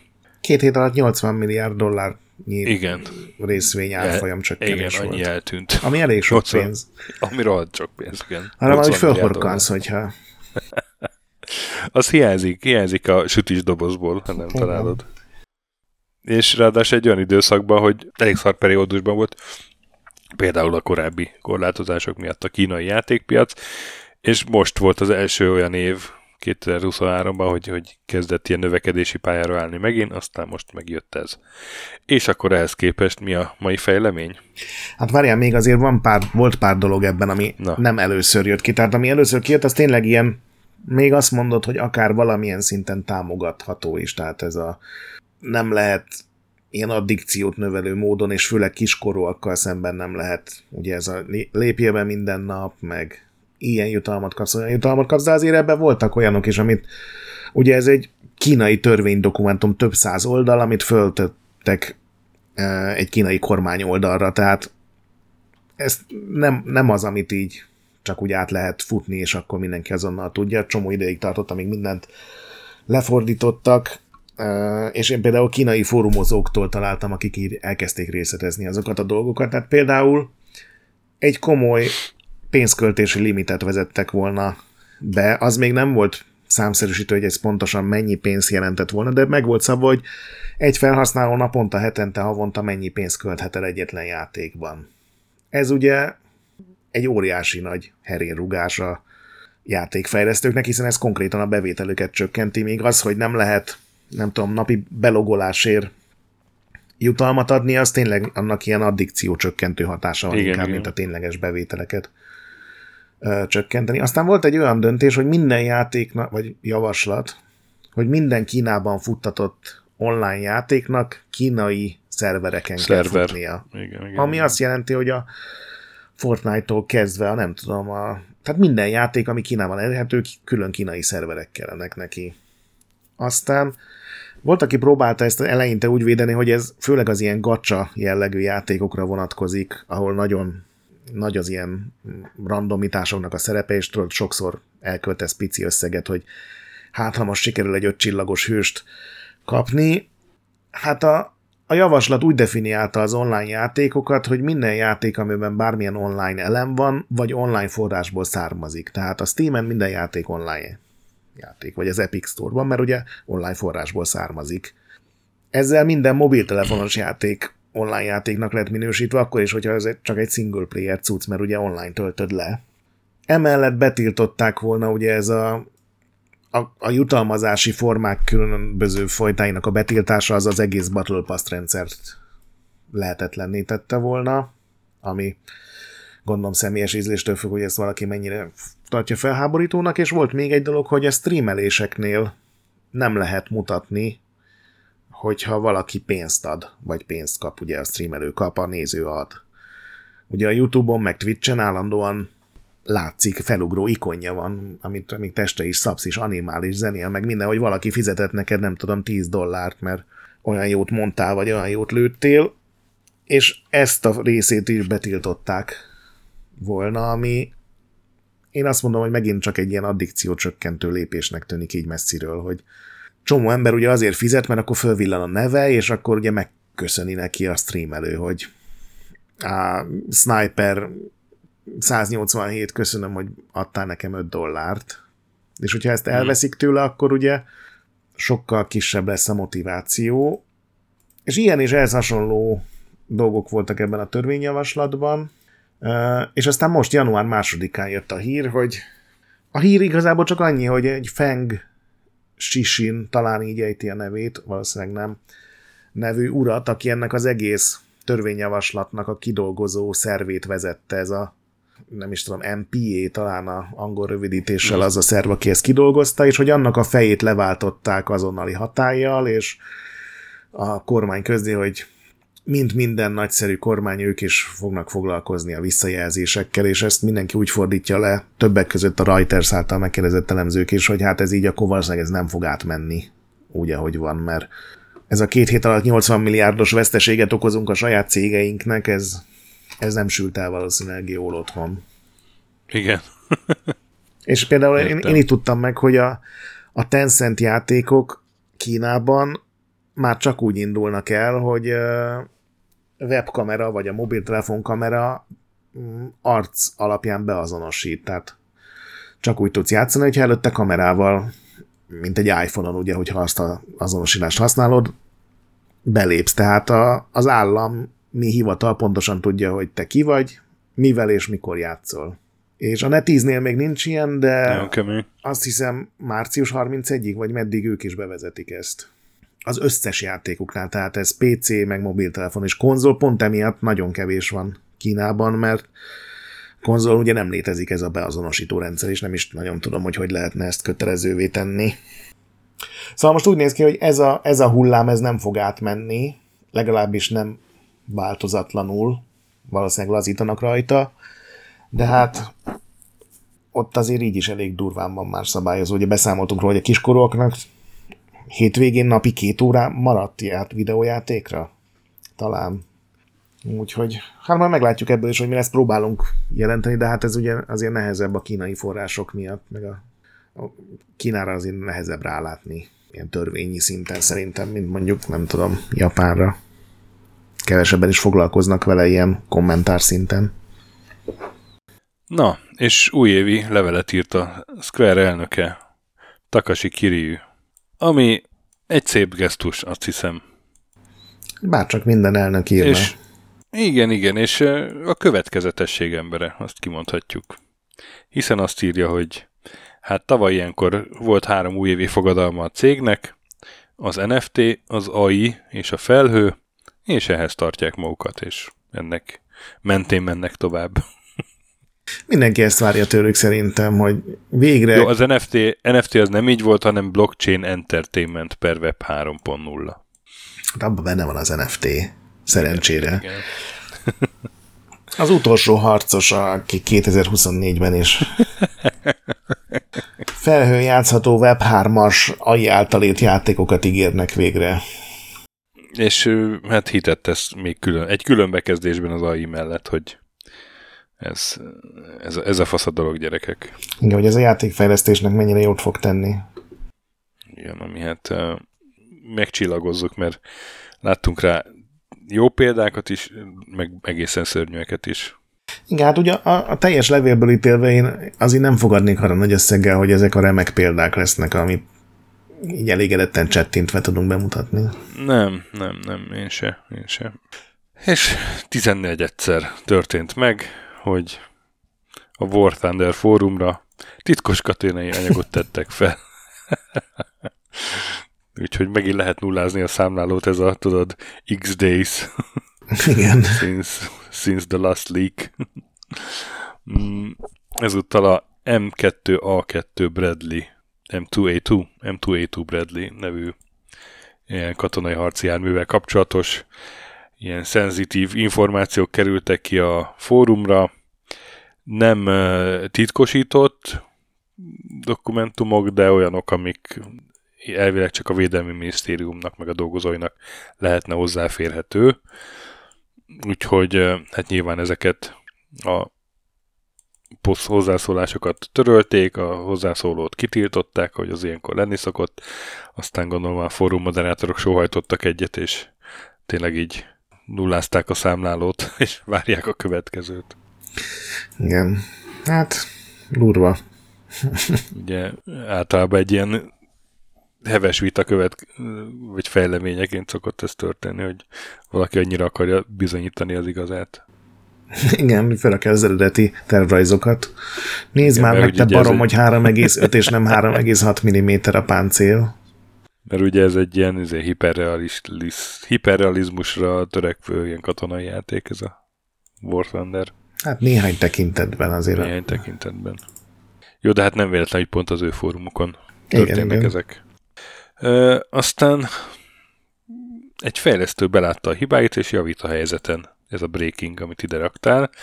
Total War játékok fejlesztői ők, a Creative Assembly, és hát egyrészt a Total War Warhammer 3-nak a DLC-je, másrészt a Total War Pharaoh miatt elégedetlenkedtek a játékosok, azt gondolták, hogy nem, nem, nem igazán azt kapták, amit nekik ígértek, vagy vártak.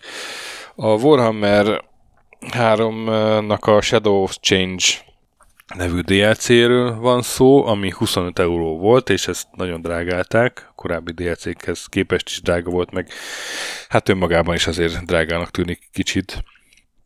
25 euró egy DLC-ért, azt, erre azt lépik, hogy plusz kontenteket fognak adni, vagy csinálni, és hát a jövőben sem lesz olcsóbb a DLC, azt mondták, de, de többet fognak kapni a játékosok a pénzükért, ezért a következő DLC-t, a Thrones of Decay-tel is halasztották, hogy tudjanak még dolgozni rajta.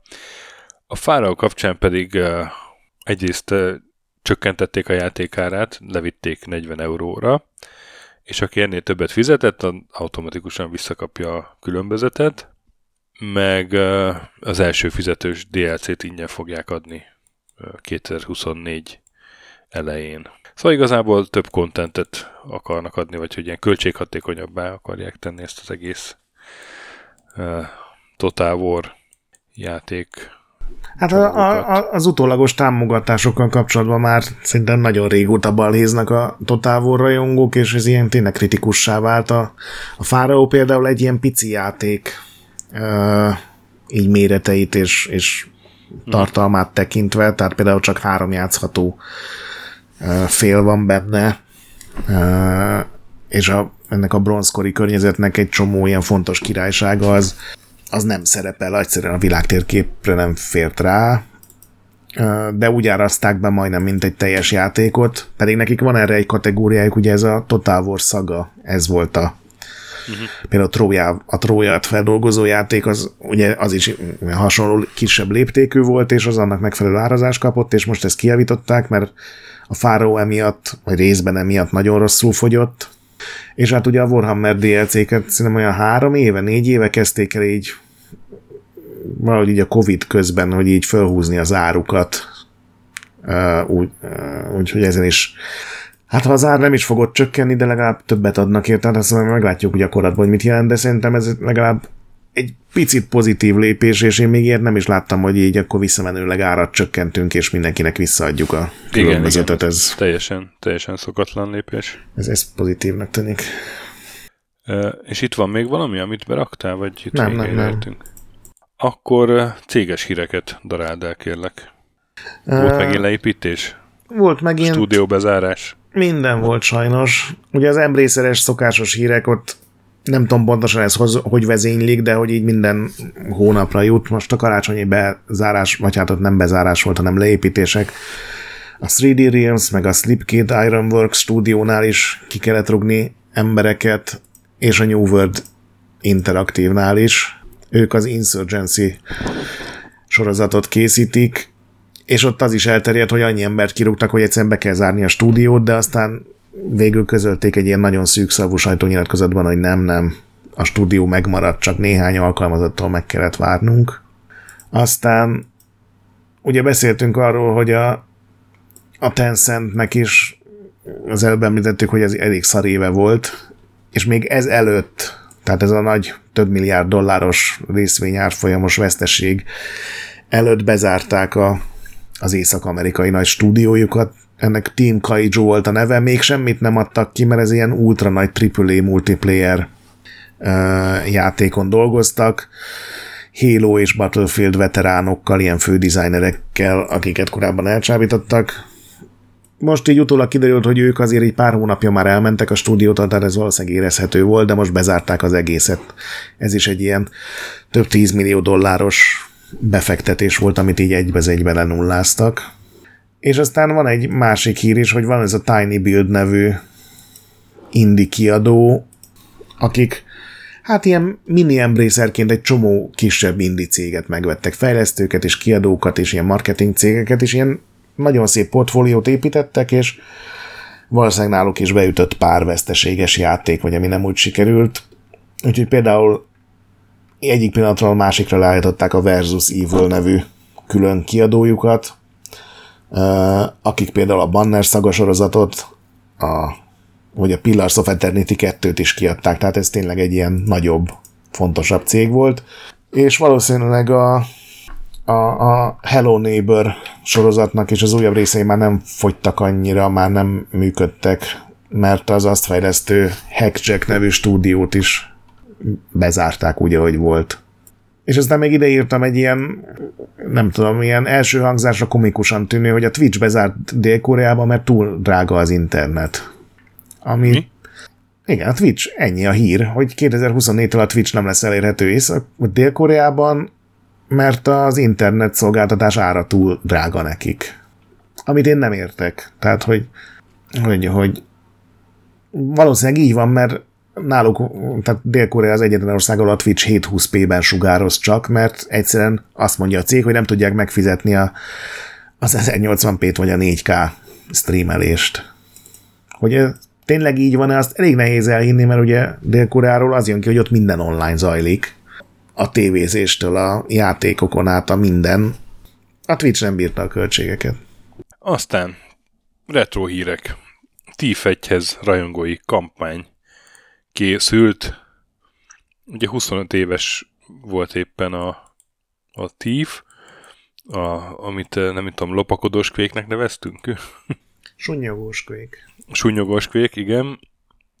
És a hú, segíts kérteni ezt a francia nevet. Fölléd? Feuilla, de úgy van Foyer, Foyer Industry. Hét évig dolgozott egy The Black Parade nevű kiegészítőn, és ebben a kampányban tíz új ilyen mindenféle ügyekkel, összeesküvés elméletekkel tarkított küldetés került, úgyhogy egy elég vastag DLC ez. Egy korábban nem látott fős is van benne, és kicsit még átalakították az alapjátéknak egyes részeit is, vagy hát a város lakóinak az intelligenciához is hozzányúltak például, és ez ingyenes, tehát le lehet tölteni, lehet játszani vele, a telepítéshez viszont szükséges a New Dark nevű ilyen rajongói javító csomag. Azt azért hozzá kell tenni, hogy az Arkane egyik pályadesignere vezette a projektet, tehát ez bár teljesen indi, azért volt benne profi fejlesztő is, aki uh-huh. összefogta az egészet. Meg hát ez azért talán jelzi, hogy tényleg egy magas minőségű csomagról van szó. Ugye rajongói pályák, még magyar fejlesztésűek is rengeteg van a tívhez, de ez egy ilyen különösen igényes paknak tűnik, ugye vannak benne új eszközök is, hogy itt tényleg belenyúltak a dolgokba. De ez milyen jó, milyen jó már, hogy segít csinálni egy ilyet a Igen. csávó. Nem tudok elképzelni egy ilyet mondjuk, nem tudom, a Nintendo-nál, vagy a nintendo ez valószínűleg be van tiltva. E, Electronic Arts-nál, vagy ilyesmi. Az IE az pont engedi, azt hiszem, az ilyen magán De nem is az, hogy engedi, hanem hogy, hogy ilyen, hogy ilyen szinten támogatnák a rajongóik, nem tudom, uh-huh. közösséget, hogy részt vesznek még a projektjeikben is. Ja, mindenképpen jó uh, dolog. Én letöltöttem, de még az őszinte leszek nem indítottam el. Na, aztán hoztam még neked mindenféle érdekes átiratokat. Például egy Monkey Island-et Commodore 64-re, de szerintem így nem érdemes portolni játékot, mert ez nem is igazából port, hanem egy ilyen lebutítás a Monkey Islandnek. Egy szöveges kalandjátékot csináltak a Point and Click Monkey Islandből, vagyis állóképek vannak meg szövegek, és nincs egy gájba stripfut, akit irányítani lehet. Német lelkes amatőrök csinálták, nem vagyok benne biztos, hogy nagyon szükség lett volna erre, de de Én hát szeretem az ilyen bizarr dolgokat, de itt az a baj, hogy egy csomószor még az illusztráció sem látszik, hanem csak kapsz egy leírást a... Igen. Hogy igen, mit igen, látnál igen. ugye az adott képernyőn, és ugye összerakhatod. Igen. Viszont azt mondjuk el, hogy Das Geheimnis der Affeninsel. És ezt miért mondtuk el? Hát a Secret of the Monkey Island. Ja, ú. Uh. Ezen a címen került fel. Ö, aztán uh, Petski Pac-Man plusz négyre. Ez is egy elég nagy furcsaság. Nem tudom, azt megnézte, de... Igen. Hát mindent elmondtam. Pecki karaktergrafikával csinált plusz négyre valaki Peckent, nem is akárki, egy magyar srác Kolma Kornél, Kokó nevezetű, vagy Kokó becenevű fejlesztő. Egy, egy mosoly erejéig mindenképpen érdemes elindítani ezt a videót. Teljesen a, nem. kulturáltan néz ki. De, teljesen kulturáltan Pecki, még a, az animáció is ilyen szaggatott, tudod. Jó, jó néz ki. Egyébként azt meg TCFS az, aki ugye itt volt nálunk a múlt évadban, és a plusz négynek a portoló pápája, ő hetek óta Turbo Outrun képeket posztolgat, oh. meg animációkat, úgyhogy most éppen azon dolgozik. És akkor még a retro hírek végére ide raktam egy most évelei hírt, de azért gondoltam, hogy tudjuk le most, mert december 21-én történt meg a dolog, hogy egy 13 éves oklahomai srác, Willis Gibson, kimaxolta a Tetriszt, úgymond a NES-es 1989-es Tetriszt egész pontosan. Erről lehetett tudni, hogy hogy ez ki tud fagyni, ez a Tetris, ugye, hogy ha túlpörgeted a számlálóit, akkor egy ponton túl kifagy, de emberi játékos ezt nem tudta még kifagyasztani, csak egy erre a célra írt algoritmusnál sikerült megfigyelni, de most addig játszott ez a Willis Gibson, amíg sikerült neki kifagyasztani a nem tudom hányadik 157. színnél. Olvastam és, a cikkedet róla, és nagyon nem, tetszik. Nem én, írt, nem, te nem én írtam, a Flakner Balázs nevű kollégám, de nagyon szakszerűen megírta, hogy, hogy milyen technikákkal Igen. játszanak már, és hogy hogyan fejlődött a tetrisezésnek a az irányítás technikája, és hát most ott tart a dolog, hogy a legmenőbb módszer, amivel legpontosabban lehet irányítani ezt, hogy, hogy már nem is nyomkodják a gombokat, hanem egyszerűen lenyomva tartják a gombot, és a kontrollját pöckölik az új, újjukkal a játékosok, mert így lehet a leggyorsabban reagálni a, arra, ami a képernyőn történik. Hát így, így lesz, így, így lesz ilyen egyszerű mindennapi dolgokból ilyen vallásos szertartás, hogy te csak tetriszezel, ő, ő meg pöcögteti ritmusra Igen. kontrollert. Megnézted a videót egyébként, ezt a részt, hogy a srác az így percekig nem tér magához. Így, így sokba kerül, hogy úristen, mit tettem a világon először. hát én az ilyeneket mindig túljátszottnak tartom, de ez... Ez tök őszintének tűnik most. Tehát, hogy látszik, hogy nem, nem a nézőközönségnek produkálja magát, hanem tényleg lefagy, nem, nem, nem tudja, Megijött, mit kezdeni a, a drága hardvert. Nem is, nem is néz a kamerába, így, így maga elé kicsit ki is lóg a képből. De elképesztő, hogy játszik egyébként, tehát ilyen... Igen. Én néha nézek ilyen Tetris Grandmaster videókat, az ugye egy ilyen japán verzió, ahol a magasabb szinteken már láthatatlan a minden. Tehát az a blokk is, amit te viszel le, meg a, az egész pálya is úgy kell játszani, hogy megjegyzed ugye, hogy hol mi van, ho- hová lehet berakni az egyes dolgokat, de ez is brutálisan gyors már. Igen. Hát és a Retroblogban még egy szomorú és annyiban aktuális hír, hogy konkrétan az adás közben érkezett. A United Way Magyarország posztolta, hogy dr. Rényi Gábor, tisztelt szeretett kollégánk december 31-én elhunyt. Ugye ő volt a Novotrade-nak a vezetője valamelyik évadban pár évvel ezelőtt csináltunk vele egy adást. Hát nagyon örülök, hogy elmondta nekünk akkor a történeteit, meg hogy hogyan alapította meg a, a Novotrade játékfejlesztő részlegét. Hát nyugodjon békében. És akkor filmes sorozatos híreink is vannak még. Például lesz második évad a Halo sorozathoz. Méghozzá nem is kell sokat várni, február 8-án érkezik a első része. Igen, a trailer kijött, a... a trailer látványos. A trailer látványos, csak ugye ez pont az a sorozat, amit látványjal próbálják pótolni a egyéb hiányosságokat. Én becsülettel elkezdtem nézni az első évadot, de, de egyszerűen annyira unalmas volt, hogy félbehagytam. Sőt, nem is félbe, hanem nem tudom, negyedbe. Igen, én a második tudom, résznél volt kapcsoltam ki, amikor már ilyen teljesen bizarr események történtek, meg karakterek tűntek föl. Ja, meg hát igen, ilyen, ilyen nem, nem túl hélószerűnek tűnt helyenként. Vagy, vagy nem volt hű az alapanyaghoz eléggé. Nekem is volt olyan érzésem. Aztán Kojima. Első hírünk. Death Stranding film lesz, ezt ugye már korábban mondtuk, mert ezt valamikor tavasszal bejelentette a Kojima, de most már azt is tudni, hogy az, az A24 fogja készíteni, ami hát így a legmenőbb filmstúdió mostanság. Ugye ők csinálták a minden mindenhol, mindenkort, ami az Oscaron szétnyerte magát, de amúgy is általában nagyon jó filmeket Én nagyon prémium ők a, stúdiónak ők számít. a filmipar, a filmipar annapurnája, talán így jellemezhetném őket, és hát most a Death Stranding filmet is ő fogják csinálni.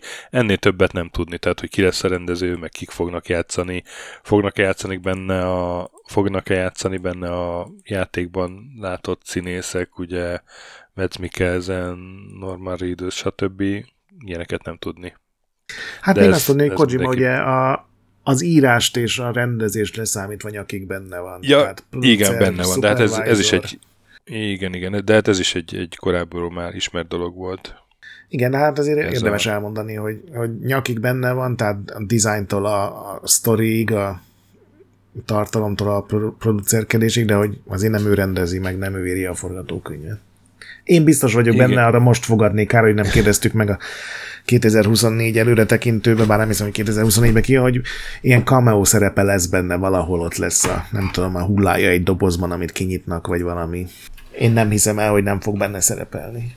Jó, hát hogyha nem ő írja a forgatókönyvet, az, az nekem egy, egy jó jel lesz, mert nem mintha úgy alapjaiban utálnám a Death Stranding-nek a sztoriát, csak egyszerűen ott, ott nem ott én éreztem egy ilyen felügyelő producer hiányát, vagy egy, egy ilyen aki így levagdosta volna a vadhajtásokat, vagy Hát egyébként játékra valószínűleg tök más dolog írni, mint Igen, igen, igen, igen. De ugye ott eléggé szabad keze volt, és itt ha nem lesz annyira szabad keze, azért az nem rossz dolog, de az viszont meg jó dolog, ha benne van.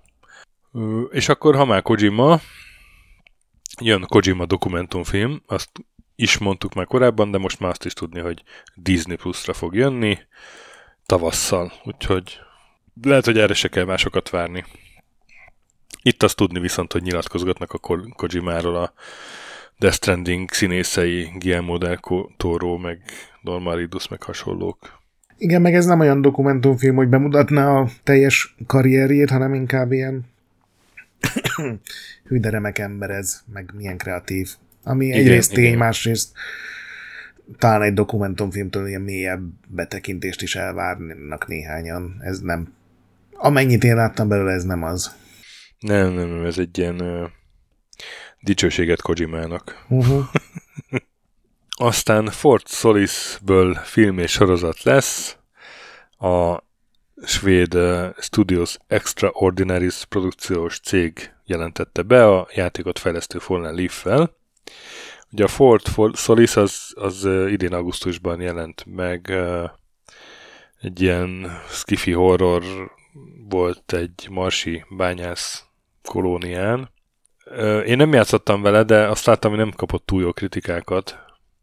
Hát ez is nem mondjuk te. így ez a sétaszimulátor jellegű, tehát nem a játékmeneten, hanem a sztori mesélésen, meg uh-huh. ilyeneken van hangsúly, de általában a QT-ek nem működnek jól, ugye nem közvetlen harc van benne, hanem ilyen QT-ek, és igazából még a sztorit se dicsérték agyon. Én, én is kihagytam, ugye csak PS5-re jelent meg a konzolok közül, és egyszer nem volt rá időm.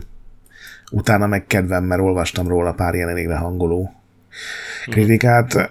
Ja. Nekem teljesen, én ezt megkérdőjelezném, hogy ebből tényleg lesz, ez nekem tök úgy hangzik, hogy így elkezdenek beszélgetni valamiről, és bejelentik, de és egy igen. közepes fogadtatású játékról így rögtön, hogy film és sorozat is készül, az egy olyan egyszerűen túl sok pénznek érzem ahhoz, hogy ezt valaki belefektesse egy ilyen projektbe. De aztán hát ha. Hát aztán hátra rajtunk nem múlt. Igen, én emlékszem a, az ilyen konzolos, magazinos időben egy a hírek rovatban mindig beraktam, hogy éppen milyen videójátékos, filmes, animés, mm. sorozatos projektet jelentenek be, és most múltkor előszedtem őket, és a 95%-a nem valósult meg, pedig azok is hivatalos bejelentések voltak filmstúdióktól. De hát ezek ugye általában akkor születnek, amikor valaki így megves, megvesz ilyen jogokat, és akkor van mondjuk öt éve arra, hogy abból csináljon valamit. És az nagyon sokszor nem jön össze. Hát ugye a Metal Gear Solid filmről is hány éve van már szó, hogy a Sony csinálja, de hát aztán még abból se lesz semmi, pedig az egy sokkal mainstreamebb, ismertebb dolog, mint a Fort Solis. És még van egy utolsó lesz... ajándék neked. Utolsó ajándék lesz Twisted Metal második évad, igen. Anthony Mackie jelentette be a Game Awards-on, ahol egyébként valami egészen furcsa konferáló szövegeket mondott. Nem tudom, azt láttad-e? Nem. De hát ott voltak régen ezek a Ubisoft leggázabb pillanatai E3-on videók, uh-huh. az a Mr. Caffeine meg, meg társai, és hát ez, ez valahogy így, így az jutott eszembe. Erről jó, jó hangzik. Produkcióról, de igen, hogy bejelentette, hogy megújították a, a Peacock, tehát lesz második évad. Első évadot lehetett nézni Magyarországon HBO-n, lehet, hogy a, talán a másodikat is majd. Én időközben találtam egy ilyen nagyon humoros cikket, ami a Twisted Metal 2-nek a, az ending videóit, tehát minden karakterrel, ugye, hogyha megnyered, akkor egy új videót ad be, és azt elemzik ilyen tényleg humoros módon, és hát ezt a Twisted metal ezt úgy, úgy, úgy ültették át filmre, hogy semmi köze nincs a legalábbis a második játékhoz egész biztosan. Tehát azon kívül, hogy autók vannak benne, így nem sok közös pont van. Na, akkor mondd a halasztások, játékbejelentések, stb. Hát december ugye azért Meg, általában nem... Megjelenések, a nagy decemberi megjelenések. Hát ne haragudj, az Avatar az egy óriási AAA Igen. cím volt, de hogy halasztások a Homeworld 3, amiről e, beszéltünk, ezt pár hónappal elhalasztották, márciusban fog a jelenlegi hírek szerint megjelenni. Én nagyon várom. Most megint telepítettem a Homeworld 1-2-ből azt az új verziót, próbálok felkészülni. A játékbejelentések közül ugye két dolgot kell megemlíteni, az egyik, hogy tényleg volt egy Grand Theft Auto 6 trailer, erről beszéltünk, más nem nagyon lehet elmondani. A másik pedig a Game Awards, ahol mondtad, hogy három óránál hosszabb volt. Nyilván itt is voltak zenei előadások, meg ezek szerint bizarr konferenciék, de hogy azért rengeteg játékot is bemutattak, és nekem egy kicsit furcsa volt, hogy konkrétan explicit módon 2024-re nagyon kevés játékot mutattak be, hanem vagy teljesen dátum nélkül, vagy most már megjelentek a 2025-ös premierek, sőt az egyik játékról aztán utólag kiderült, hogy az így noha ezt nem hivatalosan szánják még így köztudomásra, de hogy a Marvel Marvel's Blade, amit ugye az Arkane csinál, egy ilyen Franciaországban játszódó Blade, mint a penge képregény karakter, az 2027-re van időzítve, csak azért mutatták be, hogy ugye a Redfall után az Arkane-nek a, a, a, tehát, hogy új alkalmazottakat tudjanak találni egy ilyen izgalmas projekttel, ne pedig Arkénia az a cég, akik a Redfall-lal idén megbuk, vagy 2023-ban buktak egy óriásit. Ugyanolyan toborzó trailer volt ez, mint a ugye amikor a CD Projekt kiadta a Cyberpunknak azt a CG videóját évtizeddel a játék megjelenés előtt.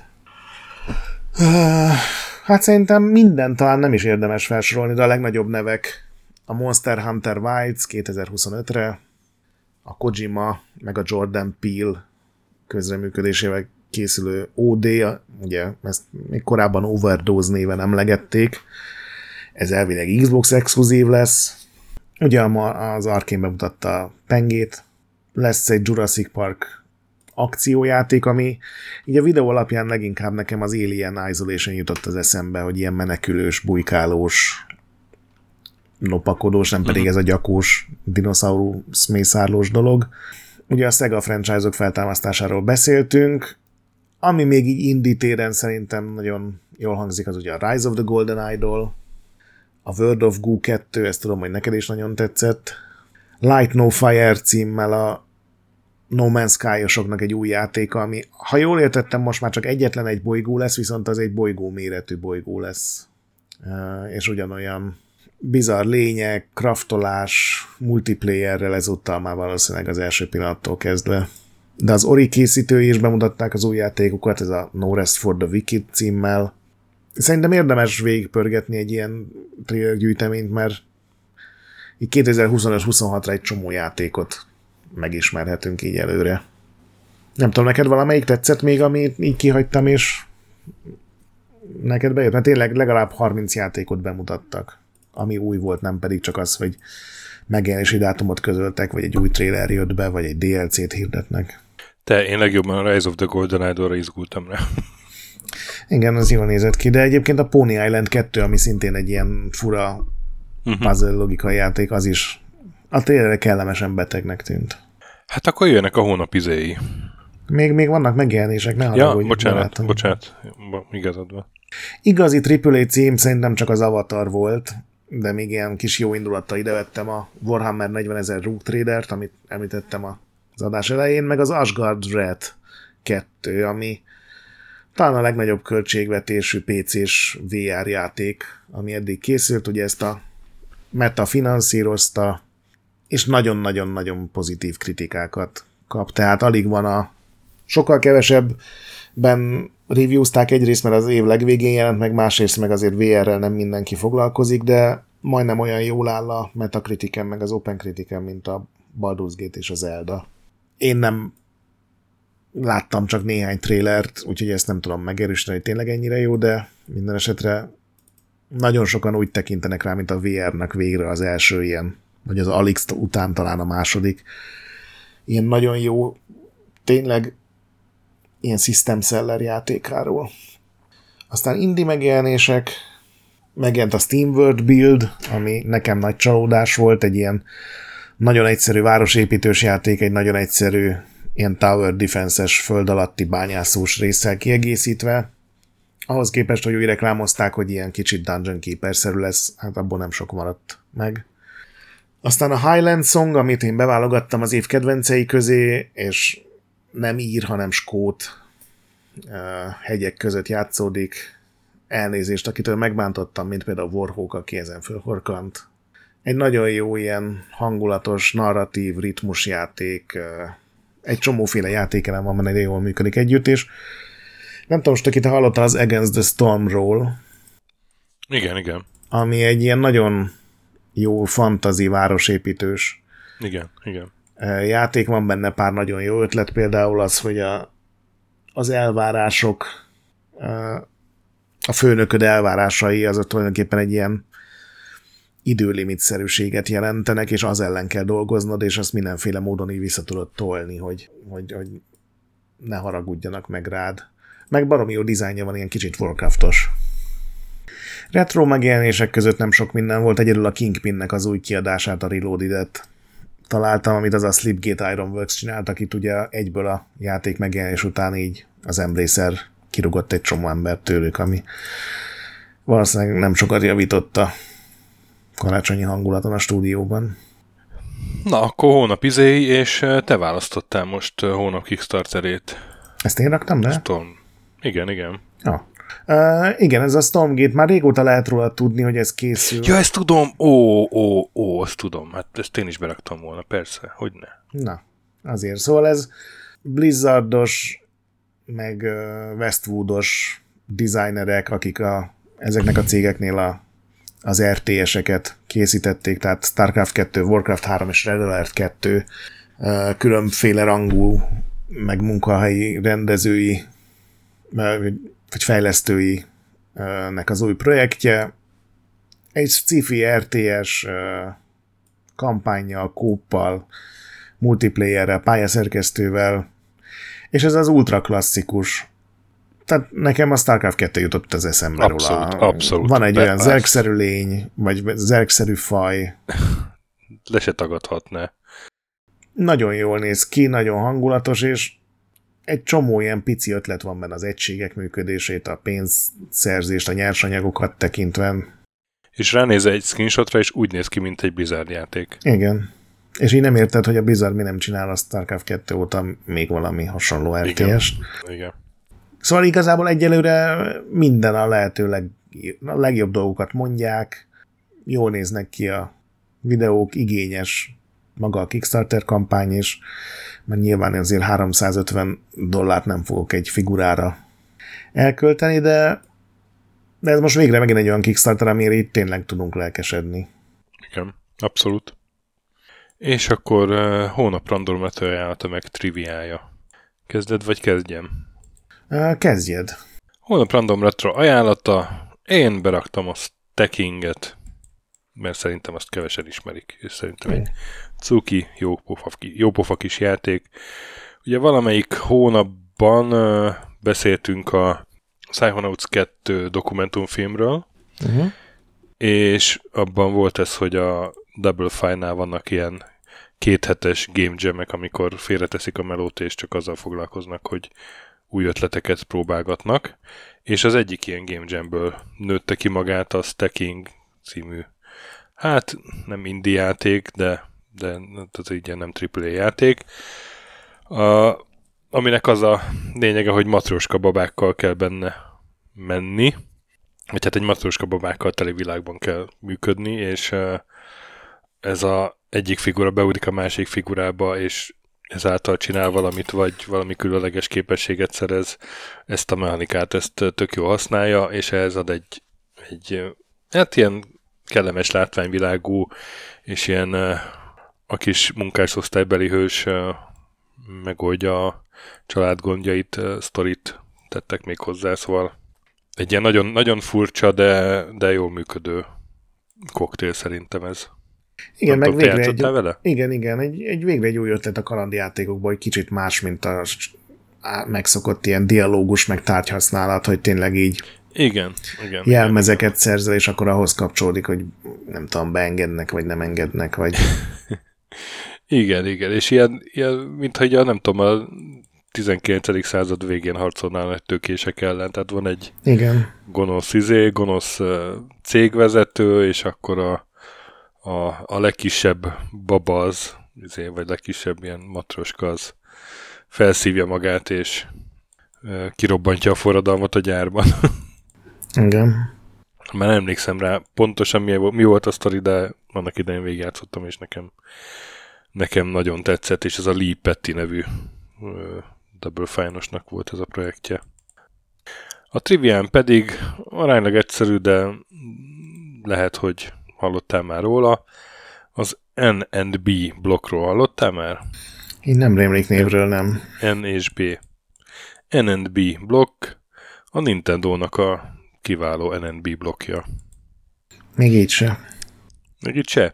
Akkor talán azért nem, mert ezt 1968-tól 72-ig csinálta a Nintendo. Tehát mielőtt beléptek volna a videójáték piacra. Képzeld el, hogy ezek apró kis színes műanyag építő elemek, amik passzolnak egymásba, és ilyen kis bütykös a tetejük, oh. az aljuk meg nem bütykös. De milyen eredeti ötlet? Miért nem vitték ezt tovább vajon? Figyelj, egy az egybe lelopták a legót, de óriási siker volt Japánban, azért is, mert nem csak szögletes elemeket csináltak amúgy, hanem, hanem ilyen, mit, ilyen babapiskóta-szerű, ilyen, ilyen kicsit ilyen gömböített elemeket is, és, és pár évig nyomták, elfogyott minden belőle, tehát már tök nagy ritkaság, és azért hagyták abban, mert a Lego azért így, így folyamatosan nyomás alatt tartott őket, hogy srácok, ez, ezt látjuk, mit csináltok. és hagyjátok abba, mert különben kurva egy baj lesz. És, és így is tíz évig tartott, hogy... És ezt... nem tíz, négy évig. Ja, négy, négy év. évig ö, ö, forgalmazták, vagy csinálták, de nyilván csinálták már tovább is, de konkrétan azt találtam, hogy hogy jogi okok miatt hagyták abba, meg hát akkor már kacsingattak azért a videójáték piac felé 70-es évek elején. Hát nem csodálom, abban több pénz volt valószínűleg. Érdekes. Egyébként egy, egy ilyen tök részletes képekkel teli cikket találtam, majd, majd berakom sónuszba, mindjárt levem neked is, még a, a Retroland napi retróba is érdekes lehet. Az a blognak a neve, hogy beforemario.com. Ne ismerem őket, teljesen őrültek. Ja, totál őrültek. Az összes Nintendo terméket megpróbálják begyűjteni, meg dokumentálni a társas játékok, kártyapaklik, az ilyen hülyeségek, mint ez a Lego Clone. És ilyen több száz bejegyzés van, nagyon elhivatott, aki csinálja. Ja, úgyhogy így. Ezt, ezt találtam meg most csak ilyen egyszerűen letudtam, de hát ez annyira érdekes, meg a, ezeket a képeket, ha nézegeted, közben be is dobom neked csedre, akkor... Uh... Várjál, megnyitom. Ó, milyen jól néznek ki. Azért nem kevernéd össze a legóval. Nem, nem kevernéd össze, de hát a Van olyan blokk, amit össze... Igen, azt... pont azt ott, ott, ott, ott. Vannak olyan blokkok, amiket összekevernél. Ja. Hát, és mi lehetett Nintendo and Block? És akkor ilyen izé kitek, tudod, itt, itt sorra. De kurva sok kép, ez elképesztő, hogy... Igen, meg ilyenkor általában próbálnak rendelni is belőle. Az én random ajánlatom, most tényleg nagyon gyorsan előkeresve, uh, egyszerűen belehúztam a gogos játéklistámba, és szerintem a Fáraót még nem ajánlottam, ami ugye az Impression Games, uh-huh. ők ilyen történelmi városépítős játékokat csináltak, ugye a Zeus, a, meg a Cézár, meg a Fára után három legismertebb játékok, és a legsikeresebb ezekből mindenképpen a Cézár lett, amiből négy vagy öt rész is született kiegészítőkkel, meg mindennel. A Fáraó uh, volt viszont az én egyik nagy kedvencem, ez nyilván az egyiptomi uh, birodalom, pedig ott is inkább az ó meg a középbirodalom korábban játszódik, tehát piramisokat kell benne építeni, meg a templomokat kell fenntartani, és én, én valahogy imádom ezt az ilyen nyüzsgést, amikor így megjelenik egy ilyen stratégiai játék, mint a Settlers, vagy a, akár ez a Fáraó.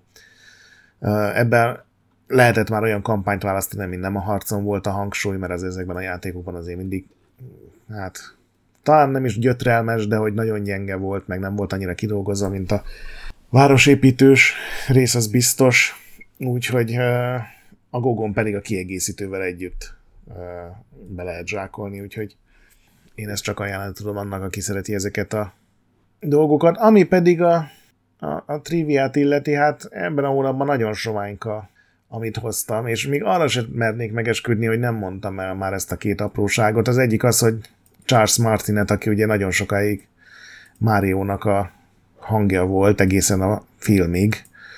Ő szerepelt egy David Fincher filmben. Ezt már mondtam? Ne, nem rémlik.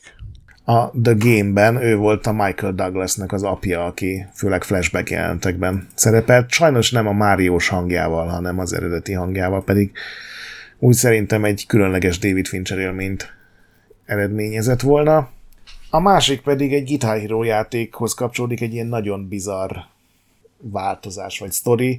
Ez a Guitar Hero Ankorból a Rocks the 80s, tehát ez az ilyen 80-as évek ilyen kamurok sláger gyűjteménye.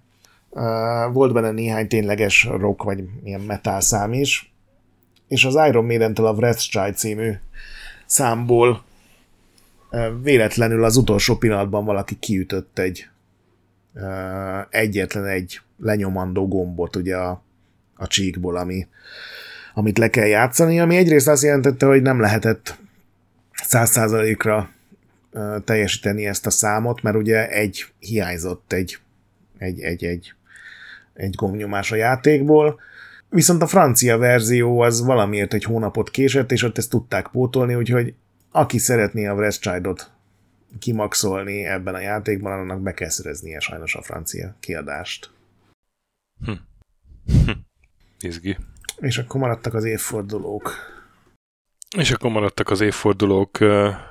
Hát... December látszik, december, szűkös. December szűkös, de azért 25-30 évvel ezelőtt még akkor is jelentek meg nagy játékok. Hát kezdjük a Doom-mal, ami 30 éves lett december 12-én, vagy említettem, hogy 25 éves lett idén a TIF, hát az december 1-én jelent meg, úgyhogy az is december évforduló, és 25 éve jelent meg a Baldur's Gate is, az első. Az karácsony előtt pár nappal.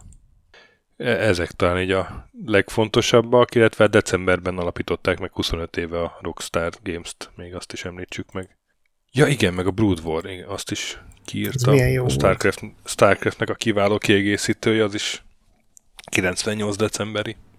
Hát gyakorlatilag az első Gabriel Knight az egyetlen, amit így hozzá tudnék ehhez fűzni. Az 30 éves, meg amit még ezen az oldalon találtam, hogy, hogy 7-én, december 7-én 35 éve volt az első amerikai szenátusi meghallgatás az erőszakos videójátékokkal. Igen, igen, igen.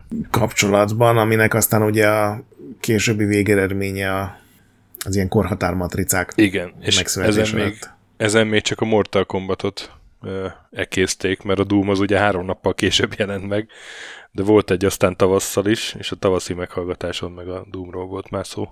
Igen, és ebben volt egy ilyen elég bizarr dolog, ahogy a Nintendo beleállt, hogy hát ők, mi kivettük a vért a Mortal Kombatból, mert mi is teljesen immorális dolognak tartjuk ezt, ezt is ilyen PR győzelemre akarták felhasználni, a Sega meg azt mondta, hogy hát ezek már nem gyerekek játszanak, ez egy hülyeség, és itt, itt ezen a fronton is egymásnak feszült a két nagy akkori konzolgyártó. Hát ez volt az első Checkpoint 2024-ben, még kicsit 23-ra visszaemlékezve, egy hónap múlva, múlva jövünk a következővel, addig is játszatok sokat, meg mentsetek előtt, meghallgassátok a További adásainkat lesz nem sokára évberöffentés Mazurral és Sasával. Olvashatok Retrorendet, ahol napi content van, hallgassatok Képten Krónikát, ami a másik podcastünk, értékeltek minket lehetőleg 5 csillagra iTunes-on, meg Spotify-on, gyertek Discordra, ahol tök jó társaság gyűlt össze, a nagy pixel gyönyörű, a fantazmagorillákkal vigyázzatok, BIOS pedig ne piszkáljátok. Sziasztok! Sziasztok!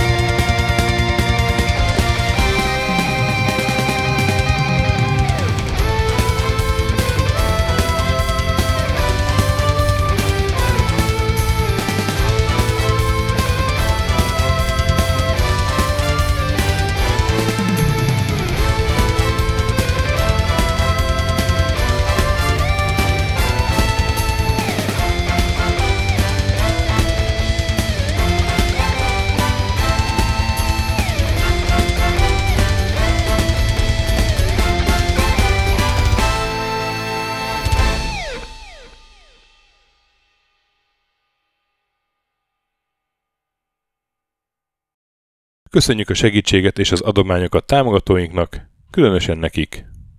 Andis 1 2 3 4 5 6 Bastiano Coimbra de la Colonia Védó, Kis András, Dester, Joda, Kínai, Gatz, Hanan, Dancy Sweet Chickens, Gabez Mekkolis, Archibald Réten, Benő 23, Zorkóci, Retro Station, Hunter XXL, Smaci, Nobit, Sogi, Siz, CVD, Tibiur, Bert, Kopescu, Chris, Ferenc, Edem, Varjagos, Zsigabálint, Loloke, Snake Hills Boy, Csépé, Márton úr, Flanker, Kovicsi, Zsó, Hollósi Dániel, Balázs, Zobor, Kertész Péter, Richard V, Nyau, Vitéz Miklós, Huszti András, Vault 51 Gamer Bar, Péter, Daev, Enisi, Csalazoli, Makai Péter, Mongúz, Beranándor, Arzenik, Andrew Boy, Xenobiomorph, az a rohadt nyest, Módi, Alternistom, Paller,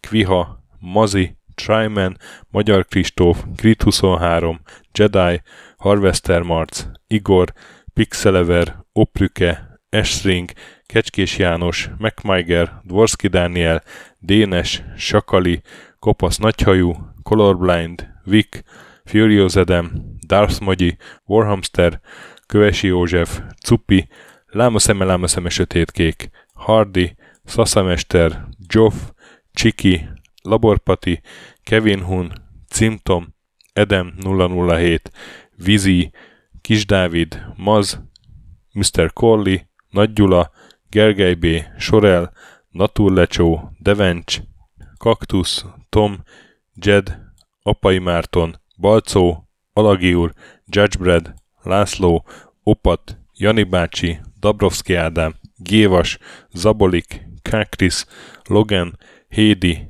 Tomiszt, Att, Gyuri, Zobug, Balog Tamás, Ellászló, Gombos Márk, Valisz, Hekkés Lángos, Szati, Rudimester, Sancho Musax, Elektronikus Bárány, Nand, Valand, Jancsa, Burgerpápa Jani, Deadlock, Lavko Maruni, Makkos, Csé, Xlábú, Simon Zsolt, Lidérc, Milanovic, Ice Down, Typhoon, Zoltanga, Laci bácsi, Dolfi, Omega Red, B. Bandor, Polis, Vanderbos parancsnok, Toto, KFGK, Holdkor, Dwarf, Kemi 242, Obert Motz, Szekmen, Ermint Ervin, TR Blaze, Nyek, Emelem a Tét, Házbú, Tündér Béla, Adam Kreiswolf, Vagonköltő, Csemnicki Péter, Német Bálint, Csabi, Mandrás, Varegab, Melkor 78, Csekő István, Schmidt Zoltán, a blog, Félix, Luther, Rozmi, Glezmen, Elgringo, Szféra Karcoló, Chris Gábor, Q, Mentolos Kolbász, Gliscard, Albin, Invi, Tomek G, Dreska Szilárd, Kabi, Kapi, Bodó Roland, Kovács Tamás, Csicó, Boszkó Loves Robin Hood, Beli, Dukefazon, Kozmér Joe, Oberlingergő, Demeter Zsolt, Jombor, Davidov, Döme, Fatykány, Hispán őrnagy, Samir 83, Marat, Gerzson, Kozi, Kuzseja László, Bóner Gergő, Fogtündér, Pritz Prac, Cube Shadow, Danny Gróf, Csútárcsa, Balfars és Marian Kristóf. Nagyon szépen köszönjük nekik!